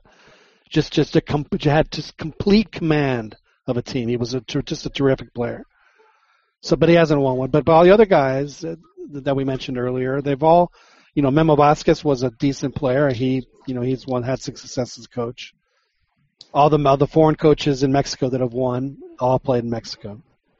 So I think the, what it, what it boils down to is there's going to be pressure either way, whether you're Mexican or foreign. It seems to me personally that the clubs will put more pressure on the Mexican because they can, they can just say, you know what, I could go get a guy from Argentina tomorrow if you don't perform. So that's how I feel. I think and the probably press- pay him a cheaper price. Absolutely. That's, Now- that's what was going to be my question. Like, uh, as far as players go, um, do the foreigners that typically come, are they earning less than the average Mexican? Yes, they are. They're earning less, but they were making more than what they would have made in their local leagues. Yeah, like watch watch some of the games in the Uruguayan League. So, watch so some of- then it would the make sense to put more pressure on the Mexican player. They cost more. It's True, also more. but I mean, but it's it's still our domestic league though. Yeah, but Ronnie, But Mexico's these guys run the these guys run the teams like businesses, though. for years. Yeah, It's a- Hey, was the national team better when we didn't have as many foreign coaches and players? no. So Hmm? this this importation of ideas, it's it, you know the Re- bottom line. Repeat it's, that again. helped the Repeat national- that again. Repeat that again. was the national team better uh, in the past when you didn't have as many foreigners, uh, both as players and as uh, within the league as coaches and assistants and so forth, youth coaches. Well, I'm probably the only one that's old enough, and I'm going to say no. They, it was not better back then. In fact, it was awful. It was embarrassing. Well, how far back are you going? I'm going back to the 1930s. No, I'm going back to the uh, early to late 70s. Okay, yeah. But I mean, you know, Mexico turned the corner, and they turned the corner because of Mora. I mean, there's Well- no anyone who says differently is going to have to deal with me. And the Pumas Cantera? Th- Not just the Pumas Cantera, that was part of it, but I mean, back then America was a juggernaut. Chivas a little bit, and then Tigres was really strong too. I mean, that 86 team was basically half America, half half Pumas. And it probably should have been more America, but Capitan Furia was taking junior swimming in a forbidden pool, so You're still convinced of that, aren't you? You're still there's no look. Johan Cruyff, the greatest player, one of the greatest players in history, had to deal with Puma during the 1974 World Cup. He didn't want to wear Adidas to conflict with his Puma contract. So what does he do? He takes one of the stripes off his shirt, and he's the only guy. If you look at the footage, everyone else has the Adidas three stripes. He's the only guy with two. There are ways around it. Uh, that's true. There so are you- ways. So you're you're around think so you're saying you're saying that Capitan I'm saying Furia- estaba picando. Brody, hey, even Yeah. even closer for for us youngsters in uh, '94, Campos Campos uh his uh his multicolored kits. I think they were from Nike, but Mexico was uh Umbro, if I'm not mistaken. Yeah, you're right. So you don't you don't see the the logos on his on his kits. Yes, So, there you on. go. So you're so you're saying you're saying Juan Terry that- is uh, on the loose. That's what he's saying. so you're saying that Capitan Furia was a little too high on the color scale color chart for the you know I'm saying he that was- when he was- Capitan Furia went to somebody's house, it was. Hello, BBC. That's what I'm saying. He let them know why they call him Furia. That's right. You Dicen que metió la pata. Saying metió al menos un pie, is what I'm saying.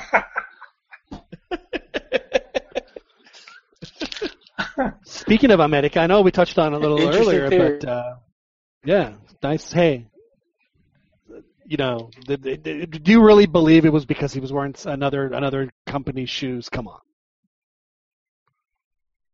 Anyway, speaking of America, it's another team that's had a really just a sensational year. I know that you know we discussed earlier that Nacho Ambriz, for whatever reason, was on the hot seat because he lost. You know, he's the only. See, that's the other thing.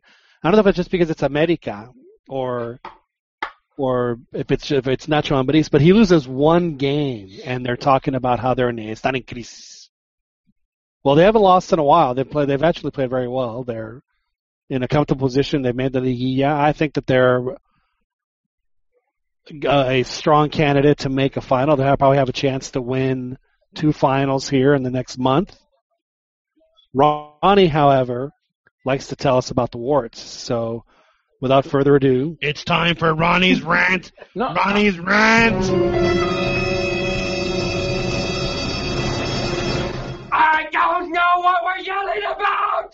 So, Ronnie, tell us why America is Thank not going to win the championship. no, I think they can. I think they can win the championship. And uh, In what sport? I mean, like I said, I'm. I've I've told you this many times. I In personally general. like Ambriz. I think that he should be given the chance to build his team. You know, and if, that, if he believes that you know Arroyo or Quintero should be part of it, okay, fine. I just don't think that the current crop of players, some of them gel well together. I, I think I think that the the disciplinary issues. I don't think that falls solely on on, on Ambriz.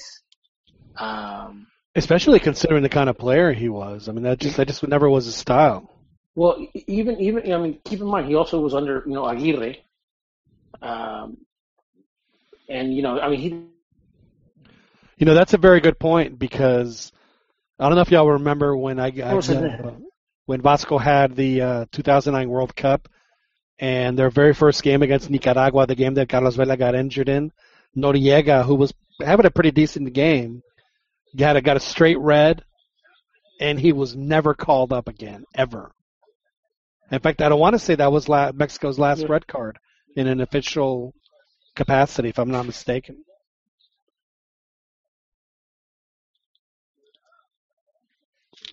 Oh that's the So, Ronnie, as you were saying, Oh, he got dropped.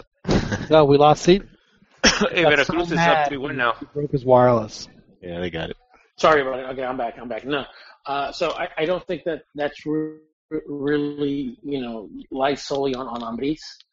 Um, one of the things that I've that I've noticed with Ambriz was like even like you know going back to last season. I mean, it, it doesn't matter if they're playing a man down or two men. I mean, they want to attack. Um, I mean, but they don't attack just you know sending you know the entire cavalry. They they try to do it with you know with with keeping the lines compact and everything and and in advance. Because remember the the semifinals with Pumas, how I mean how Mexico was I mean or, or Mexico uh, America was still dominating Pumas even with ten you know with ten guys on the field. I, I- think I The think only thing I remember about that I think- game was that they lost 3-0 to Pumas. but obviously you knew that. Anyway, I'm sorry, as you were saying. So no, uh, you know, I think that uh, I, I think that uh, American does have the team to win the championship, but I mean, you're gonna have to have Mickey Arroyo. You're gonna have to have uh, Darwin Quinteros. You're gonna have to have uh, Sambo. that Argentine. No, the Argentine. Uh, what's his name? Uh, Goltz. Goltz. with with a, with with a, with a clear head. You know, 'cause sometimes I see they just Now, I- I it sounds you know, to me that, that you think, How Ronnie, that America is their own worst enemy.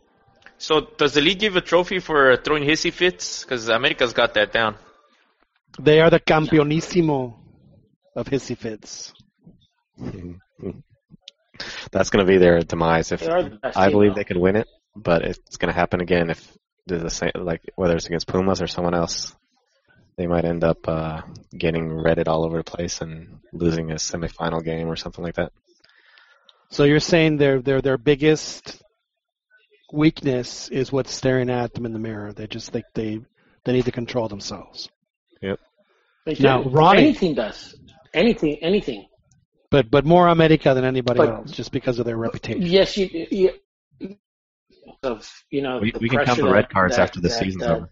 See who has most red cards. What team has most red cards? Now, can I ask you a question, Ronnie? If America wins the title, will Uh-huh. you get a Nacho Ambriz style haircut? Hell no. Hell no. Hey, what if he has one already, though? He might. You're right. I didn't even think about that. That's that's very No. possible. Thank you, Juan. In fact, I think I think you need to send us a picture to verify. Doesn't you Capitan Furia also have? Doesn't Capitan Fu- doesn't Capitan Furia has a hair has a haircut you Uh, can like set your watch to. You know, you just you know you can look at the shadow. look at that, it's like a sundial. It's, so it's uh, it's eleven forty five. Just just turn this way. Yeah, Nacho has the same style of haircut. There's no question. I will say this about Nacho Ambriz. I know Benjamin, Gamil, uh, Benjamin Galindo was a fantastic free kick taker, probably the best Mexico's ever had. Nacho's right there with him, man. He had a gun. Ooh. The That was Bazucazo. Well, Galindo. You know, people say people say that Galindo was probably the the, the best player. I say Cuauhtemoc was. I mean, I my, Cuauhtemoc's ability to play with both you know both feet, pack. I think it's better than Galindo. Dude, America has six red cards this season. Three, And the other four more than any other team. The other, the other teams more? have six total. So I think Por has three. Yeah. So Ronnie's saying uh, now he's saying Cuauhtemoc's uh, a better player than Galindo for Yeah. the national team. Yeah. Oh, there, I I would agree with that. I think Oh. Cuauhtemoc is the the best national team player Mexico's ever had, at least in the modern era. The best national team player they've ever had. Yeah. I don't think that there's any question that that's the case. You know, the people always t- want to talk about Carvajal, but he was a goalie, and every World Cup he played in Mexico couldn't make it out of the first round. So that's where that is. Ronnie, do you have anything else to say about America? Does anybody else have anything to say about America? Who actually thinks America can win? I think America can win. I think In they fact, can I win. think America will win. Albert? I think they can win. I don't know if they will. Let's see see who see who gets carded or see who doesn't get carded. They're going to lose the Jaguares in the first round, is what's going to happen to America. No. You know, they probably won't do well as the favorite, seeing how they crack under pressure. So, you know, if everybody considers them the favorites, they're going to be the first one to go down. I Are they considered Reyes the favorites? Um, um, I guess above Rayados. Well, if they win the cup, if they win CONCACAF, if they win the CONCACAF uh, and they and they at least finish second, I think they'll be considered the favorites. Because you So, know, obviously, you know, They you know, win CONCACAF. Yeah, I, I would agree with you there. because But I mean, they lose I mean, CONCACAF, look, then what? uh, oh, honestly, I think if they lose CONCACAF, I think to- it'll be a little bit. I think I think the press will try to create a crisis. You know, they lose CONCACAF. Are we going to have to hide all the sharp knives and guns from from your house if that happens? I don't think CONCACAF matters. If they lose, who cares? How's he- they win, who How's he going to make the walk if What- you take his knives, dude? it's funny you say that, dude. when America lost to Toluca, uh, what in the semifinals, like the season before, I think it was the first. I think what I think well, hold on, when Piojo first got in, they got eliminated. They were eliminated by Monterrey and they were eliminated by Toluca. And then the third time around, that's when they beat Cruz Azul. Well, the one I don't remember the first season, the second season, but the one that was with Toluca, I was just livid, dude. I was I just fuming to the point where I had a knife because I was eating an apple, and I just started stabbing the fucking wall. Dude. You were Like, for the It's like run. next to I had like this closet. Fuck it, dude. You know? Cause, but, It's because he but- lost but the don't think- I, I use that wall. I use that wall for pu- No, well, yeah, because I hate losing to Toluca, man. But Jeez, I mean, what, what, I what, use hap- that what do wall you do for post- I use like that wall for Celaya? posting.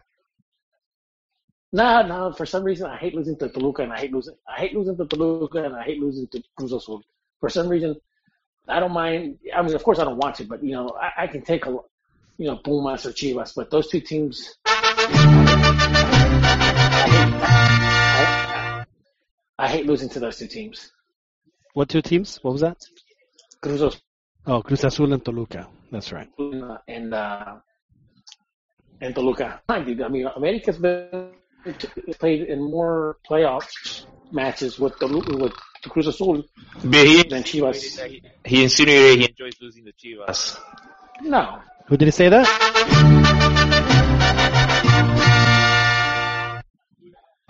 I did hear that actually. He said, "I I like losing the Chivas. I don't mind it." no. All right. Well, gentlemen, I think that that should uh, take us to our not our final topic, but but certainly one of the next to, next to last things we'll discuss tonight. As as uh, many of you who follow Mexican soccer, at least here in the USA, maybe have picked up on a story that was uh, written in ESPN.com by our friend Tom Marshall regarding Mexican American players that are youth players that are that are playing in Mexican clubs. And uh, when Tom found out that some of the that the league had asked the teams not to sign any more of these players until they get clarification from FIFA, the uh, it brought to light that there are, there are a few more than a few Mexican American players that, that are playing youth players that are playing in Liga MX teams right now. Now there is a rule in, in, in FIFA. It's Rule 19 and it's Clause 3. And Rule 19 Clause 3 says that if a player is a national of a country, then they're exempt from this rule. And the rule is that there can't be youth players moving from one country to another. Of course, because you know, they don't want to exploit these players. And I have a hard time believing that players are exploited when they are being fed, being educated, and being trained. It's not as if a player from Morocco goes to Barcelona's academy at what's it called La Masia, is that what they call it? Yeah. And, and starts, you know, making replica shirts twenty hours a day. In a sweatshop. Yeah, exactly. So Rule three says that if a, if a, if a national of one country can then be part of the youth academy. Well, how do they define national? Because I'm a Mexican national, but I live in the U.S. And in Mexico, if you have a Mexican passport, that makes you a Mexican citizen, and therefore you're eligible to work in Mexico, which to me would make this particular rule would allow all these players that Mexico has, what most of them are, are first generation uh, kids that are living in this country, would would make would make them exempt from this particular rule. Now, I do understand why Liga MX sides want to get clarification. I think that, that, that that's what the, the core issue is here, is they want to get clarification from FIFA because European sides, because of the European Union and the European, what is it, satellite countries, I forget what the correct term is, they are exempt from this rule. Well, it seems like if, if there's an exemption there, there should be an exemption and or, or a way to clarify the rule to where if you're, say, a kid that has French parents that's living in New York and Paris Saint Germain comes calling, you're going to tell me that that kid can't go train with Paris Saint Germain. So why is it any different that they can't go train down at Pachuca or Santos or whatever the case may be? So, Juan, I know that you're uh, deeply and heavily involved with with youth soccer in this country, and have even have had to deal with this. Uh, well, certainly much more than any of us. Why don't you shed some light on this particular topic for us? Uh, I think, uh, yeah, there is there is an issue where some players they're not being able to sign for any Mexican clubs anymore uh, if they they register as dual nationals, and I think it's just a paperwork issue where. Uh, you know, most like like you mentioned, most of us we have family in Mexico. We spend time there, you know, throughout the year. and uh, now, as far as the players being exploited, I think they're actually they're being exploited right now because uh, you know you've got these uh, a lot of these kids that play in the you know I brought this up before they play in the land leagues, the the Sunday leagues where the, the coach doesn't know what he's doing, but the kids, you could say he's uh he's learning from the Llano, you know he's learning from his own his own smarts and you know some of these kids they're actually they're very interesting. So what the coaches do here is since a pay to play system, they recruit these kids for one year, maybe two. Uh, they use them to make their team look good. Then once they got the clientele that can play, they drop these kids. So to me, that's a lot more exploitative because obviously they they offer a scholarship to this player for one year or two, and then they dump them. Well, I guess that's what I don't understand. Is that so? This rule says that they're, they're trying to protect kids from being exploited, but it's perfectly okay then to exploit the local kids. Is that what this rule says? Yeah, I mean basically because like if if you're a kid in LA and you get uh or, or you're actually I'm not you're outside the LA Galaxy's uh recruiting zone, you can sign for any MLS team or or even end up uh you could be a 15 year old and end up at uh what's that place uh Bradenton in Florida, the IMG Academy. Mm-hmm. I mean, to me, that's more exploit exploitive. To is, I mean, if they consider moving to to to Chivas, you know, to Pachuca or to one of these other, you know, to Monterrey, one of these teams. So let's say, for instance, that you're a kid that's growing up in like what Valencia, California, right? That's kind of north north of LA, which is in the LA Galaxy zone, and their training is down in Carson, uh, um, or somewhere. Is that was that where they train, Carson? Exactly, they do. So And- that's what a two-hour ride each way.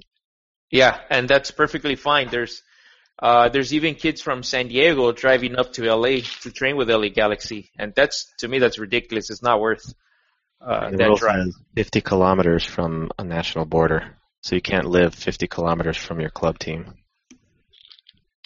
So if that's over 50 kilometers from San Diego to LA or whatever, Right.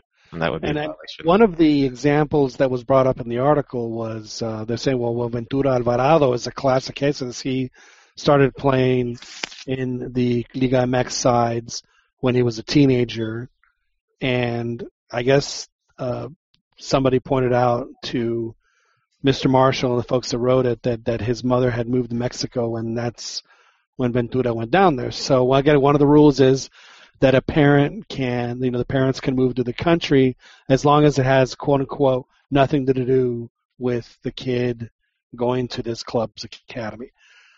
Which again, you know, I mean, there's there there's so many ways to circumvent this particular ruling, but but I think that the the, the key here is if it's legal for a Mexican person, whether national, if he has a Mexican passport, that, in my opinion, should be enough for him to be able to be quote unquote registered at a Liga MX club as a Mexican.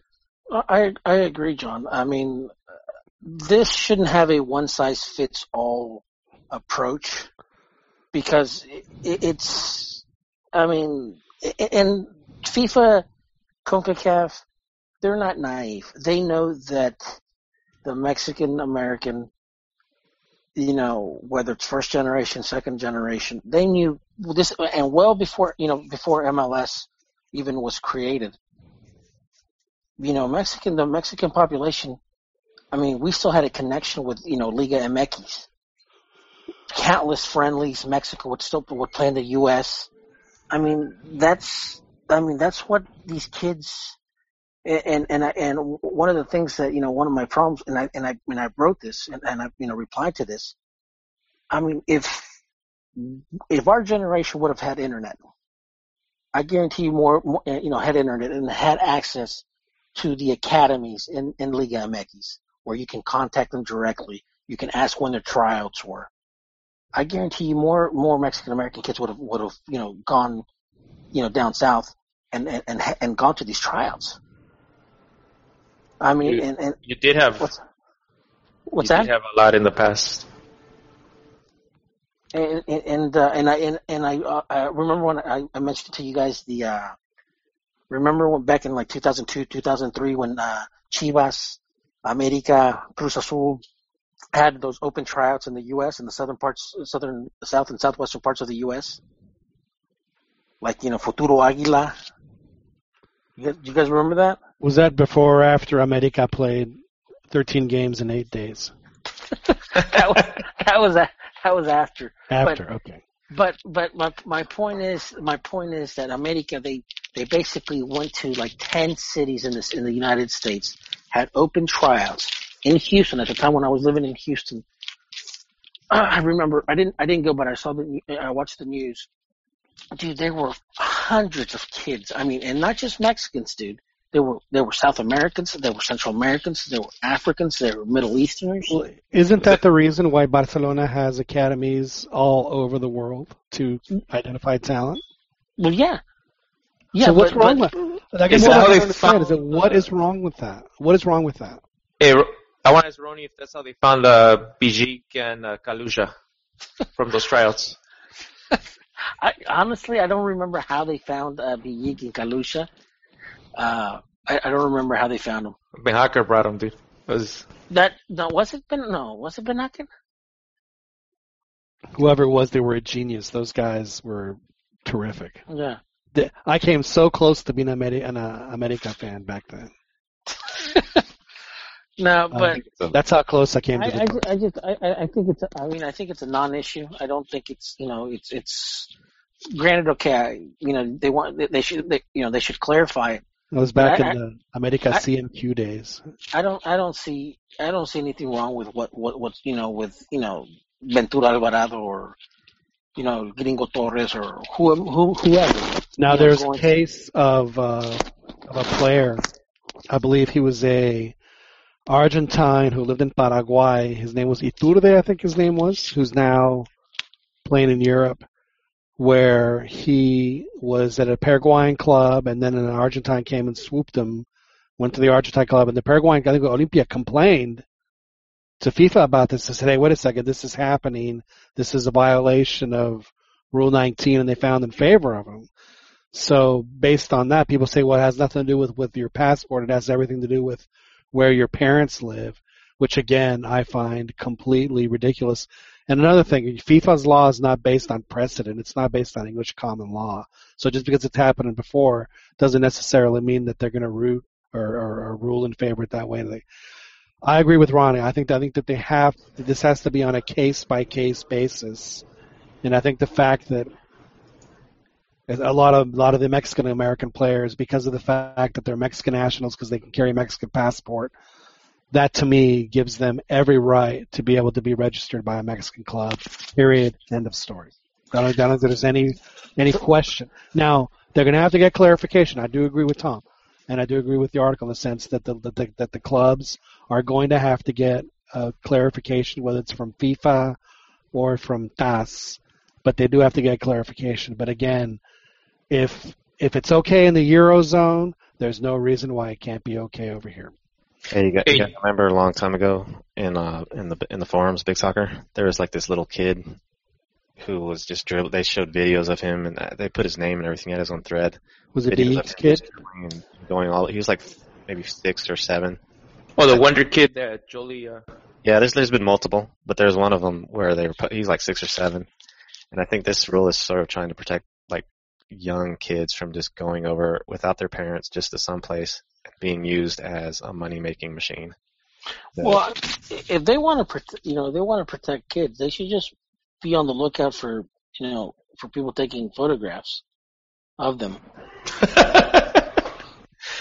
no, you got you got some kids going over there to W- wouldn't you agree, Holy? and they're all by themselves. They're like they don't have their parents to you know to teach them, and they're just like with some foster kid or whatever. Joel, Joel, Hey, you know, you guys ever hear the story of uh, when Iniesta, when he ended up in Barcelona, where the first two weeks he he cried his eyes out for, you know, because he missed his family. Well, he was busy making those shirts. I'm sure that that would upset any kid. No, but I mean, removing him from his family, like at 12 years old. Yeah, they're young. That's that's a young kid. But look, look at the end product. Some some people are still, uh, you know, uh, what do they call it? Getting milk. So, the- uh, why do you guys think people came down on on Barcelona and Atletico is going to come down on Real Madrid? Do you think it's because they're quote unquote actually exploiting these kids, or do you think it's more to do with the fact that more often than not they've struck gold? And why is this anything any different than than Ajax's academy or the one down in Bolivia? Is it just because it's foreign kids? How do all the African kids end up on in, in French clubs? Well, because they're from French colonies. I think their family moves. Yeah. But uh, you know Yeah, what? but not all of them. D- Didier Drogba w- w- grew up in Ivory Coast. You know what, there's- guys? A few years back, there was there was a big problem with um with a lot of like African kids, like in Italy and other leagues, where promoters would take them and they'll take them to tryouts, and if and you know if they wouldn't pan out, the they would just leave them there. They, so you, you had a lot of homeless kids in in different European cities that that got taken there with with the promise of um that they were going to, you know, be part of the a youth squad. Well, hey, do you, do you remember uh, last year, Medio Tiempo actually had a. In fact, I, no, I'm sorry, I think it was this year. Uh, there was a report in Medio Tiempo where there's these five Argentine players just uh, basically in Acapulco or Cancun or whatever, uh, stranded, and they didn't have, they don't have, they didn't have, they don't have the money, they didn't have the money to go back to Argentina because they Were they brought playing cascaritas for money? well, they thought they were. They thought that they basically paid. They got scammed. they got scammed, thinking that they were going to play uh, in the second division in Mexico. They paid this promoter. Uh, they flew to Mexico, and then when they got to Mexico, they uh, they they never had a team. That's a got perfect example. You see, that's a They perfect. The kid's not going to know how to argue and how to ask for like. No, look, I think this. I think this was just a scam in general. But isn't that but more on the parents than it is on the kid? Honestly, What? what's that? isn't that more on the parents? yeah, the parents Yeah, shouldn't be on the shipping kid. them out like that. But, but what if the parents, you know, you know, aren't very, you know, savvy in terms of, you know, with contracts and stuff like that? Hey, Ronnie, that contradicts uh, your view, your personal views, though, doesn't it? So you want the state and the rules to protect the kids? No, fuck, fuck it. no. that that contradicts his leave like parents leaving their kids running around in the the, the grocery store yelling and making a mess, and the That- parents not doing anything. The Yeah, parents it's on, that should move to the country. They should move their whole family to the country where the kid's going to play and take the chance that the kid can play there. What is the minimum age you guys uh, believe should be for a, a player to go to an academy? If the it's gonna vary. it don't matter. If the parents move with the kid, five, as young as they want to be, as long as the parents with them and taking care of them, and looking after their best interest. And if the parents aren't there, Oh shoot, 18. I think they, you know what, they need to get these kids in young to cor- to correct their mistakes. Uh, at 16, probably between 14 and 16, uh, is about the ages that in the past they've been able to work with and they've been able to, you know, correct the players, transition them to. But uh, you know what Ronnie sounded, it sounded a little too communist for my taste. You know, I'm not comfortable with that. you feeling the burn, Ron? Is that what's going on? Hell no. No. Man, I'm very, very disappointed. We uh, we played La Volpe clips. We mentioned his name, but but but still no Fernando sighting. I think you Well, I mean, scared again, him I- off. Now, the other thing that I found very interesting is is that ESPN went all in on this story because you know they're you know doing their ejercicio periodístico to try and make Liga MX look as bad as possible as they always do and just relish doing. And yet no one else has picked up the story. Not one other outlet picked up this story. Well, hey John, there's there's an article uh, that the ESPN story reference, which was from Chivas, uh, that Jose Luis Real uh, mentioned that there was like five players within the Chivas uh, youth system that they couldn't register, and they were they were finding alternate ways to just keep them active and ready until they could. Really? Yeah, so I think it is an ongoing issue where Mexican clubs they're not going to take dual nationals anymore. Well, like that's they're not thing. taking I mean, them. and again, and, and I'm fine with that. I mean, they, they can have a moratorium. What they need to do is they need to get FIFA to, to, to, to make this clarification.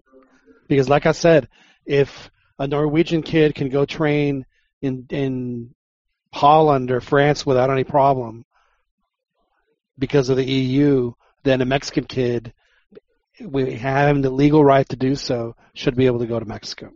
You know, it's kind of BS because can't any kids uh, like if you're a wonder kid, you know, or uh, you can sign for a English Premier League uh, club and get a professional contract since over there uh, they can sign contracts at 16, and that's one way to get around these rules. So it kind of doesn't make sense. If at 16 you can sign for an English club, There are many ways that you can circumvent these. I mean, believe me, it's uh, you know. But again, I, I, I do I do think that Liga MX here wants to get the clarification, and I'm totally fine with that. And and and I and I do believe that because of the fact that I think that they have their own law on their side. We know one of the, and because of that, I mean, FIFA should should rule pretty quickly. I don't think it should be an issue at all. I think it's a money issue. One, it could be the FIFA. Like, remember you guys mentioned that FIFA was looking for a scapegoat to turn away attention. Uh, yeah, but you know, I'm starting to think that less and less because uh, this Infantino guy is already starting to. you know, it's so funny because you know they acted like like Sunil Gulati made this incredible move to, you know, to broker the deal where Infantino is now going to be the president because he convinced all the guys that voted for the Jordanian prince to vote for him. You know, with a promise that they're going to get the 2026 world, you know, whatever the case may be. FIFA is never going to. It's going to be the same. It's going to be the exact same thing. It's going to be the exact same thing. Nothing's going to change. They're just going to find other ways to do business. They're going to do their business in euros instead of dollars, so they don't have to worry about the FBI. Nothing's going to change. But it does bring me up to my last topic of the night.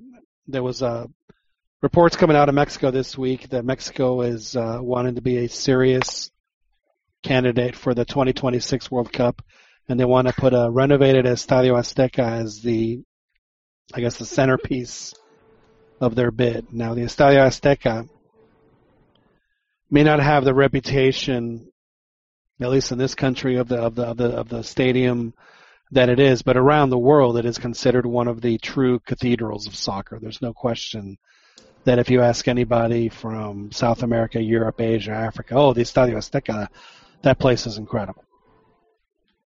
Is that going to be enough? Now, they are going to renovate it. I personally believe they need to just build a brand new one, just build a new stadium if they're going to want to get a World Cup. That's how you get World Cups. You have to build stadiums or promise to build stadiums. So, Hey, John, they they mentioned. Uh, I also read that there was a joint bid between the U.S. and Mexico, so maybe that's one way for FIFA to, uh, you know, stop getting their presidents uh, uh, banned and uh, arrested. so you think it would be a joint bid? Yeah, I mean, wouldn't you like to, for example, uh, uh, Cowboy Stadium would be a perfect uh, venue, wouldn't it? Uh, I mean, that place is huge. They modeled it after uh, Estadio Azteca. It is huge. Uh, unfortunately, it has fake grass, so they would have to make Yes. extra efforts to make sure that the real stuff grows there. Vergara was able to switch. I mean, you know, Jerry Yeah, Jones got that- more money. Yeah, well, true. So does does Mexico if if it's not a joint bid, does Mexico have a chance here? Because I think they do. They got some. I think they got some nice. That uh, Puebla Stadium is nice. The new stadium in Monterrey, Guadalajara. They got some new stadiums cropping up. Maybe just a couple more. And I do think Azteca needs to be renovated. The renovation that I've seen like the restaurant and the booths and all that. That's been going really slow. I'm I'm getting sick and tired of seeing that just dirt and stuff. But uh, Is Ronnie in charge of that uh, project? Maybe. but uh, no, no. I think needs to. I think other than that, I think it needs renovation on the whole rest of the stadium because They, they could out of it wasn't too bad, but the accommodations and everything is sort of subpar. if they could build a new Wembley, they can build a new Azteca. Yeah, I mean, honestly.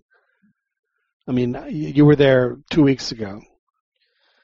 I, I was surprised the way I, the ease of getting in, walking in, parking, and getting out. It wasn't too bad, but just the accommodations and everything inside the stadium is is old.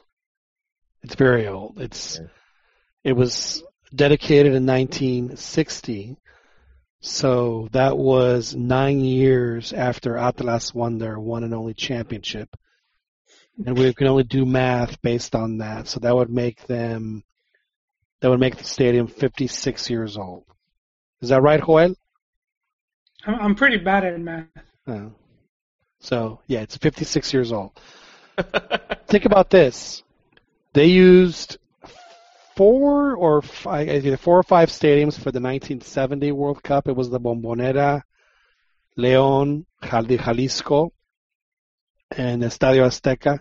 I can't remember if they use any more. Those are still in use today, and they haven't. Some of those haven't really changed.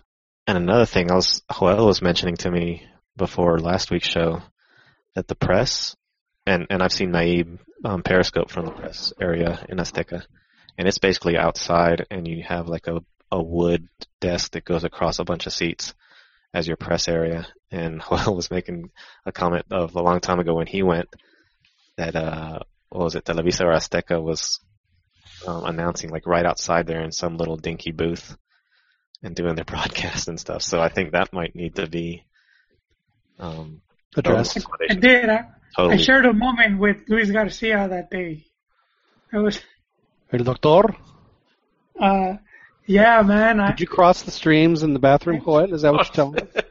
No, um, um, I was like, I, I had a press pass. It was during the, uh, during the 2003 Gold Cup. So I don't know. I don't know if they improved their little booth. So, uh, you know, they don't, they don't, they don't have a, a you know, they don't, they didn't have like a, a media center, or, or. So, so they, you know, I make my way to my seat and I'm walking down and I, and I saw the booth and I look inside and he was just standing there and and like I was just like staring because I, I I didn't recognize him, you know, like I, I recognized him, but then I kind of didn't because I grew up watching him play and now he was like just old and balding and I was like, Fatter and balder. and he's like, yeah, he's basically two. What do you have against older, fatter, balder men, Joel? No- nothing really. I was just used to Ronnie's see- gonna get really mad at you. If you I was just used to see him in his prime, you know, running, running rampant, representing the green shirt. I mean, scoring like- goals against Ireland and Yes, he, reminding the Irish players who's winning. it's two 0 Yes, Yeah. you know what they say: don't meet your heroes. And uh, so it was just, it was just kind of surreal moment, and it was like, I was like, that's not how I wanted to meet him, you know. Did you say hello at least? No, I didn't. I just, I did you freeze? I froze, man. I just I just went and sat down. But but yeah, for for the last game, I think the World Cup qualifier, uh, they were even handing out to the press like they were handing out papers saying there was gonna be no Wi-Fi available. Wow. I mean, so you even if you go to Honduras, you get Wi-Fi. What So about it- tacos? It's, it's pretty bad. You know, you know what they gave us for food, and and it was weird because this was my first time in in a press, you know, and uh, they had like some lady come in with this like, it looked like those coolers, those giant, no no those those like coolers that you know like when you go to a picnic, Yeah, Oh, like a picnic giant basket? pla- a Coleman. those giant plastic ones. And uh, she had tortas, tortas de frijol con jamón. And Yeah, those I are keep- good, man. I, I keep, yeah, they were good, but they look like the ones that they sell at uh, at the Metro in, when you're in the F. And this was at the Azteca or in Honduras? This this was at the Aztec Stadium for the for the Gold Cup. There's a street vendor that came in. They hired her to come It, in. it looked like a street dude. It it, it looked it wasn't professional at all. It was just Was she ringing a bell? Tortas, tortas. Pásale, pásale. no. It just it just felt like whoever got paid, whoever was in charge of that, pocketed like half of the half of the money and then just How how know. dare you, sir? How dare you accuse? Hey, Ronnie. Any comment on that? I don't think Ronnie's I think- ever think been to lost Ronnie, Azteca. yeah. He- Yes, I, yeah, no, no, I was. Ronnie's just seen Azteca from TV. No, remember I was there for the uh, 2000 uh, uh, the the final. Uh, The international uh, Canicas uh, tournament. Pogs. He was at the Pog tournament. I've been at the uh, at the Azteca, but it was for an NFL game back in 1997. Was the last was the one and only time I've been there. And even then, we uh, I was with NFL Films, and we were trying to get to the stands, and we went down a hallway thinking we were going to get to the stands. We ran into a mountain of ice. I'm not sure what it was, but it was just this mountain of ice. For the bullies. I guess I'm not sure. Yeah, I guess so. But uh, so th- my my point is is that over the past, I guess since the Japan Korea World Cup, they have built what 40 or 50 stadiums for the World Cup. That's why I think Mexico has a shot because if Mexico says, "Yeah, we're gonna have the world, we need to build four or five new stadiums," then FIFA and their construction partners and everyone else would go, "Oh, we got to build stadiums. Absolutely, let- let's do this." You know Where- what? Good. John, you brought up a good point. Are they using the same firms that uh, that have been used to build the other stadiums? What do you think? Even if they don't, they could just start up a new one. Yeah, exactly. I mean, that's where the real money is. And not only that, but I think you know one of the issues that they didn't have in 1994 with the U.S. that they're going to run into a whole lot more at this World Cup, and this was a discussion that we had uh, years ago on Big Soccer about this, is how is FIFA going to deal with if they want to play at Jerry's place if they have the World Cup in the U.S. But Jerry's place is called AT&T Stadium, and AT&T is not one of FIFA's broadcast partners. So who's going to pay Jerry or who's going to pay AT&T to take that gigantic AT&T logo off the roof and have it called Dallas World Cup Stadium? And it's not just eight. I mean, every stadium in the U.S. now has naming. I mean, every single one, and not all. I mean, most of them are not FIFA partners. I always thought, and I thought back then, oh, FIFA will just write a check, no big deal. Well, little do I know that FIFA doesn't like writing checks. At least I didn't know that back then. We know that now. They like getting checks. They don't like writing checks. So that could be a big issue as well. That explains uh, why Omnilife took their name off uh, Chivas Stadium. It's no longer the Omnilife. No, What is it now? called Zombie life. It's it's called Estadio Chivas or something like that. I I think that's just Vergara being broke and he needs to sell the he needs to sell the name, the stadium name to get some money. So it could be Estadio Chocomilk here.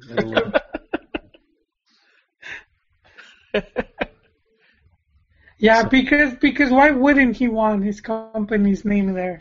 yeah. That's that's the biggest advertisement he could get. And if you think about if you think about Omnilife, that's that's the most times he's gonna get mentioned during Liga MX, and that's huge coverage.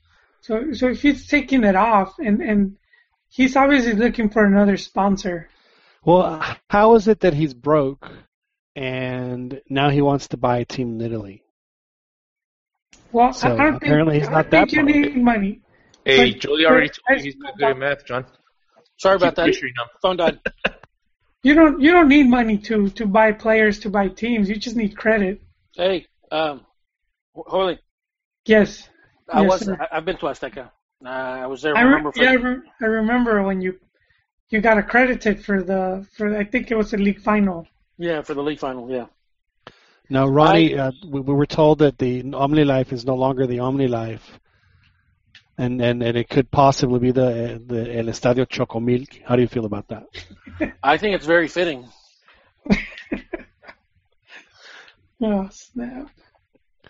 No, I it- do. I mean, after getting pounded for long for so long. Is that where you're gonna find the the third gunman? Hello, BBC. At BBC. Hey, Chi- Chivas might be doing that, but they haven't been pounded, man. That's, You know, speaking of milk, they haven't had no no cholos type rapage. we, speaking of milk, have you guys noticed that Leche Lala is now selling products here in the U.S.? At least they are in Texas. I can't speak up there for think I- but I think I've seen yogurts. yeah, I was surprised. I'm waiting for uh, leche Nido. You're waiting for leche. Le- leche Nido. The powdered stuff. yes, I never had that. So, Ronnie, you and I years ago had a discussion about uh, about stadium naming rights and how that that would potentially be a stumbling block for a U.S. bid, potential U.S. bid for the World Cup. And back then, I was naive; I didn't know. That about- that is exactly how Mexico was able to beat the United States for the for the for uh, the the '86 World Cup. Yeah, but they, but stadium naming rights weren't a big deal back then. They're a Uh, huge yes, they, deal. no, no, they were, they were, they were, they were. In fact, even even they a weren't. young, uh, yes, it was. Even a Joseph The Blatter. first, the first stadium that was named with the advertiser was 3Com with Candlestick in California. No, that was no, in no, no. 1994. Yeah, they changed the names for the stadiums in No, '94. the, the, the, sp- the sponsorship, the sponsorships that were still on the stadiums back then, like whether you had Coke in there, the the the, the actual advertising, not not the Oh, stadium. inside the stadium. Yes, that. That is that is how and why, and in fact, and this is coming from Joseph Blatter himself. He said that you know I I don't want to run the risk of being at Joe Robbie Stadium and wondering if our advertiser our advertisers were going to be you know on there. But but you know what I think was a bigger thing was the television, because Televisa, you know, was basically behind the whole bringing the World Cup, and and that's that's around the time when it was being more televised.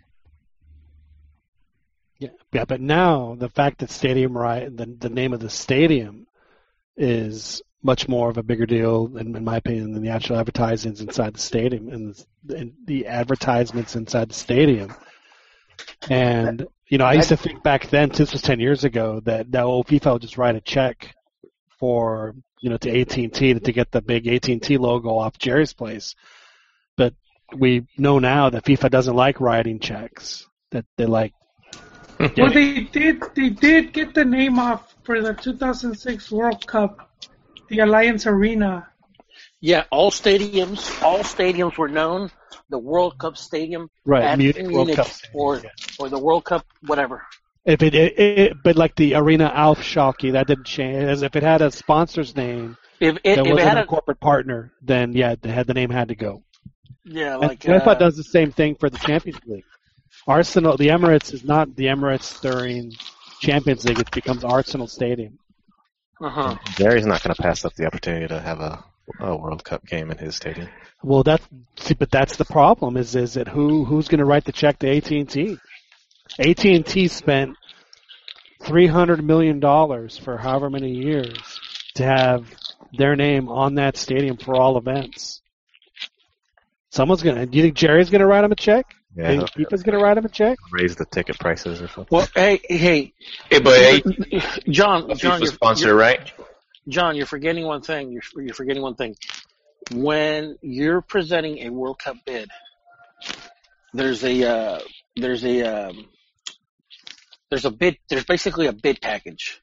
Okay, el, Right. el, el cuaderno. You know, and and the thing about it is, like for example, back in '86, and it's still the same. It's almost almost like it's almost like the same bid packet that that they used back then, where like you know, back then the Mexican president of the Mexican president gave gave assurances that anything that FIFA wanted, FIFA was going to get. Right. So you know, like in this past World Cup, in this past uh, FIFA elections, when Bill Clinton was presenting the the uh, the you know the you know the uh, the project to, you know, to host the World Cup, you know, before before you even present go to FIFA, you have to have those assurances already in in place with documentation, and you have to have those assurances from all your host cities that you're not going to have those problems anymore. So, so before you know, like before the United States or Mexico or Canada or whom or whomever wants to, you know, to uh, to uh, to present their case to host the World Cup, they have to have those assurances in place, or else they're not gonna they're not gonna present it because there's there's set dates that you have to abide. Okay, by X date, you have to have you know uh, commitment from the local governments. By X I, absolutely, I understand that, I, I, and that's why I think that because of that, I think that Mexico has a much more realistic chance than people may want to give them credit for. Yeah, well, they I, will make those assurances. Yeah, I, well, I, I don't know if the U.S. can. No, honestly. well, obviously they did. I mean, they presented. I honestly think, you know, I Yeah, but it was think that Bill different Clinton- Ronnie, because back then there was the Rose Bowl, Stanford Stadium, Soldier Field, uh, the Pontiac Silverdome, the Cotton Bowl, RFK Stadium, Giant Stadium, the Citrus Bowl. But What am I but hey, there was there was if I recall correctly, there were over fifty or sixty stadiums, potential host cities that Bill Clinton put in his package. The one that when they presented it, you know, to to FIFA con- to the FIFA. So already they already had all the assurances from from all those host cities, meaning in uh, and all the documents in, in, already in order that you know you know whether whether I they were playing in Phoenix. So those are, I mean, they already had everything, all the assurances. You know what? You can play it here, no problem. This is your house. You know when you're here. So, uh, what was it that Bill Clinton presented? Um, well, like for BBC. now, remember when they were uh, uh, they were doing the elections for the 2018-2022 World Cup? Right, and, And- Clinton came out and said, "Our World Cup's going to be so great. The rest of the, the rest of the, coun- the world, you guys don't even have to come because we already have fans." You know, and, well, I mean, that that's what he said. And then Morgan Freeman came out and missed the page. He's like, "Please come to our country." And then he grabbed two pages and and just completely missed the page. It was calm. I'm being dead serious. no, and, but then, it, then Qatar came out and said, "Look at all these gorgeous stadiums. We're going to build you." And they did it in six different languages. and and they said that after, a- and they said after the stadium, after the World Cup, these erector set type stadiums will be sent to uh, poor countries where so they can you know use the same you know steel and and uh, and stands and they can you know build you know build uh, stadiums in these poor countries. So, but anyhow, uh, like Australia, you know they all have to give presentations.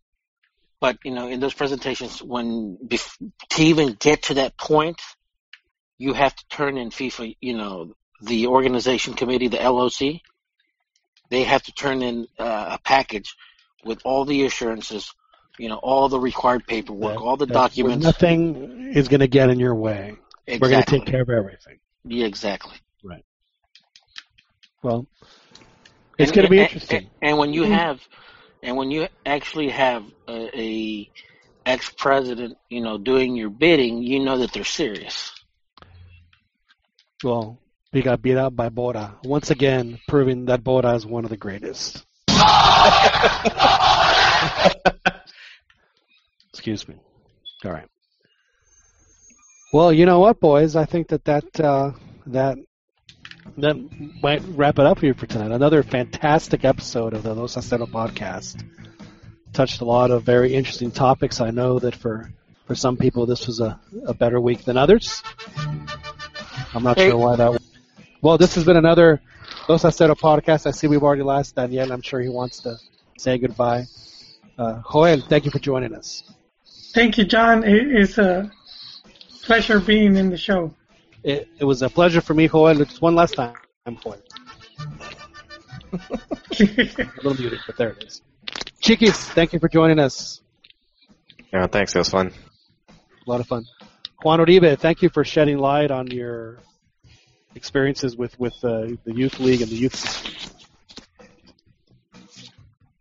Hey, John. Thank you, thank you for having me. It was a it was a fun show, and definitely it was interesting to hear that uh, Bill Clinton was a, able to deliver his package unsuccessfully. They didn't accept it, but you know, you win some, you lose some, right? It happens to the best of us. Very quickly, Juan Tapatio, who wins?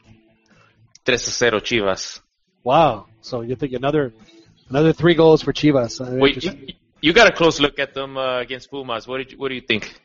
I thought they played great. I think that they're they're on the upswing. They're they're they're doing they're doing better. But my Pumas are in the next round for the Libertadores, so we're happy with that. Ronnie, thank you for joining us up there from. Thank you, thank you guys, thank you, John. Hey, Beto, can you play the uh, Decime que se siente one more time, please? Dime, dime qué se siente. God, I just want to sing that. Jugar la nación. Is that, that good? Did that do for you? Nah, Yeah, I, I like John's version better.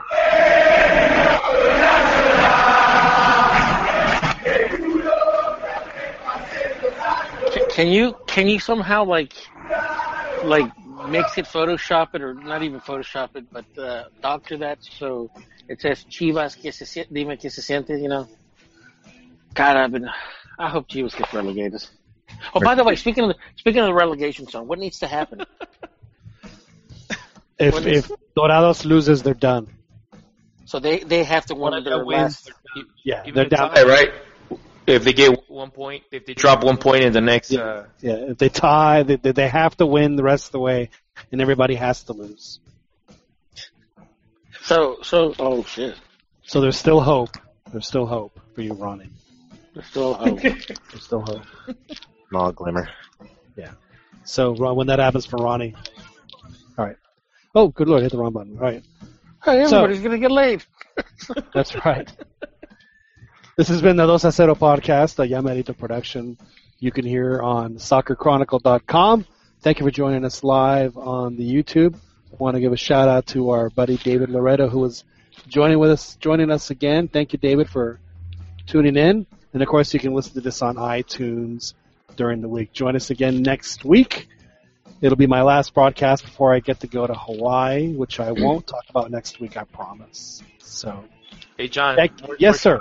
One more shout out for uh, uh, last week was in Ninju and uh, oh, that's right. Ninju joined us, and we, we didn't look at the YouTube because it's so busy and crowded over there that I don't, you know, I don't want to give a shout out to one person and not give a shout out to everybody else. But no, but we'll Sure. give a shout out to Ninju and D Grade and all the people that, that listen and enjoy the show. Thank you guys for listening.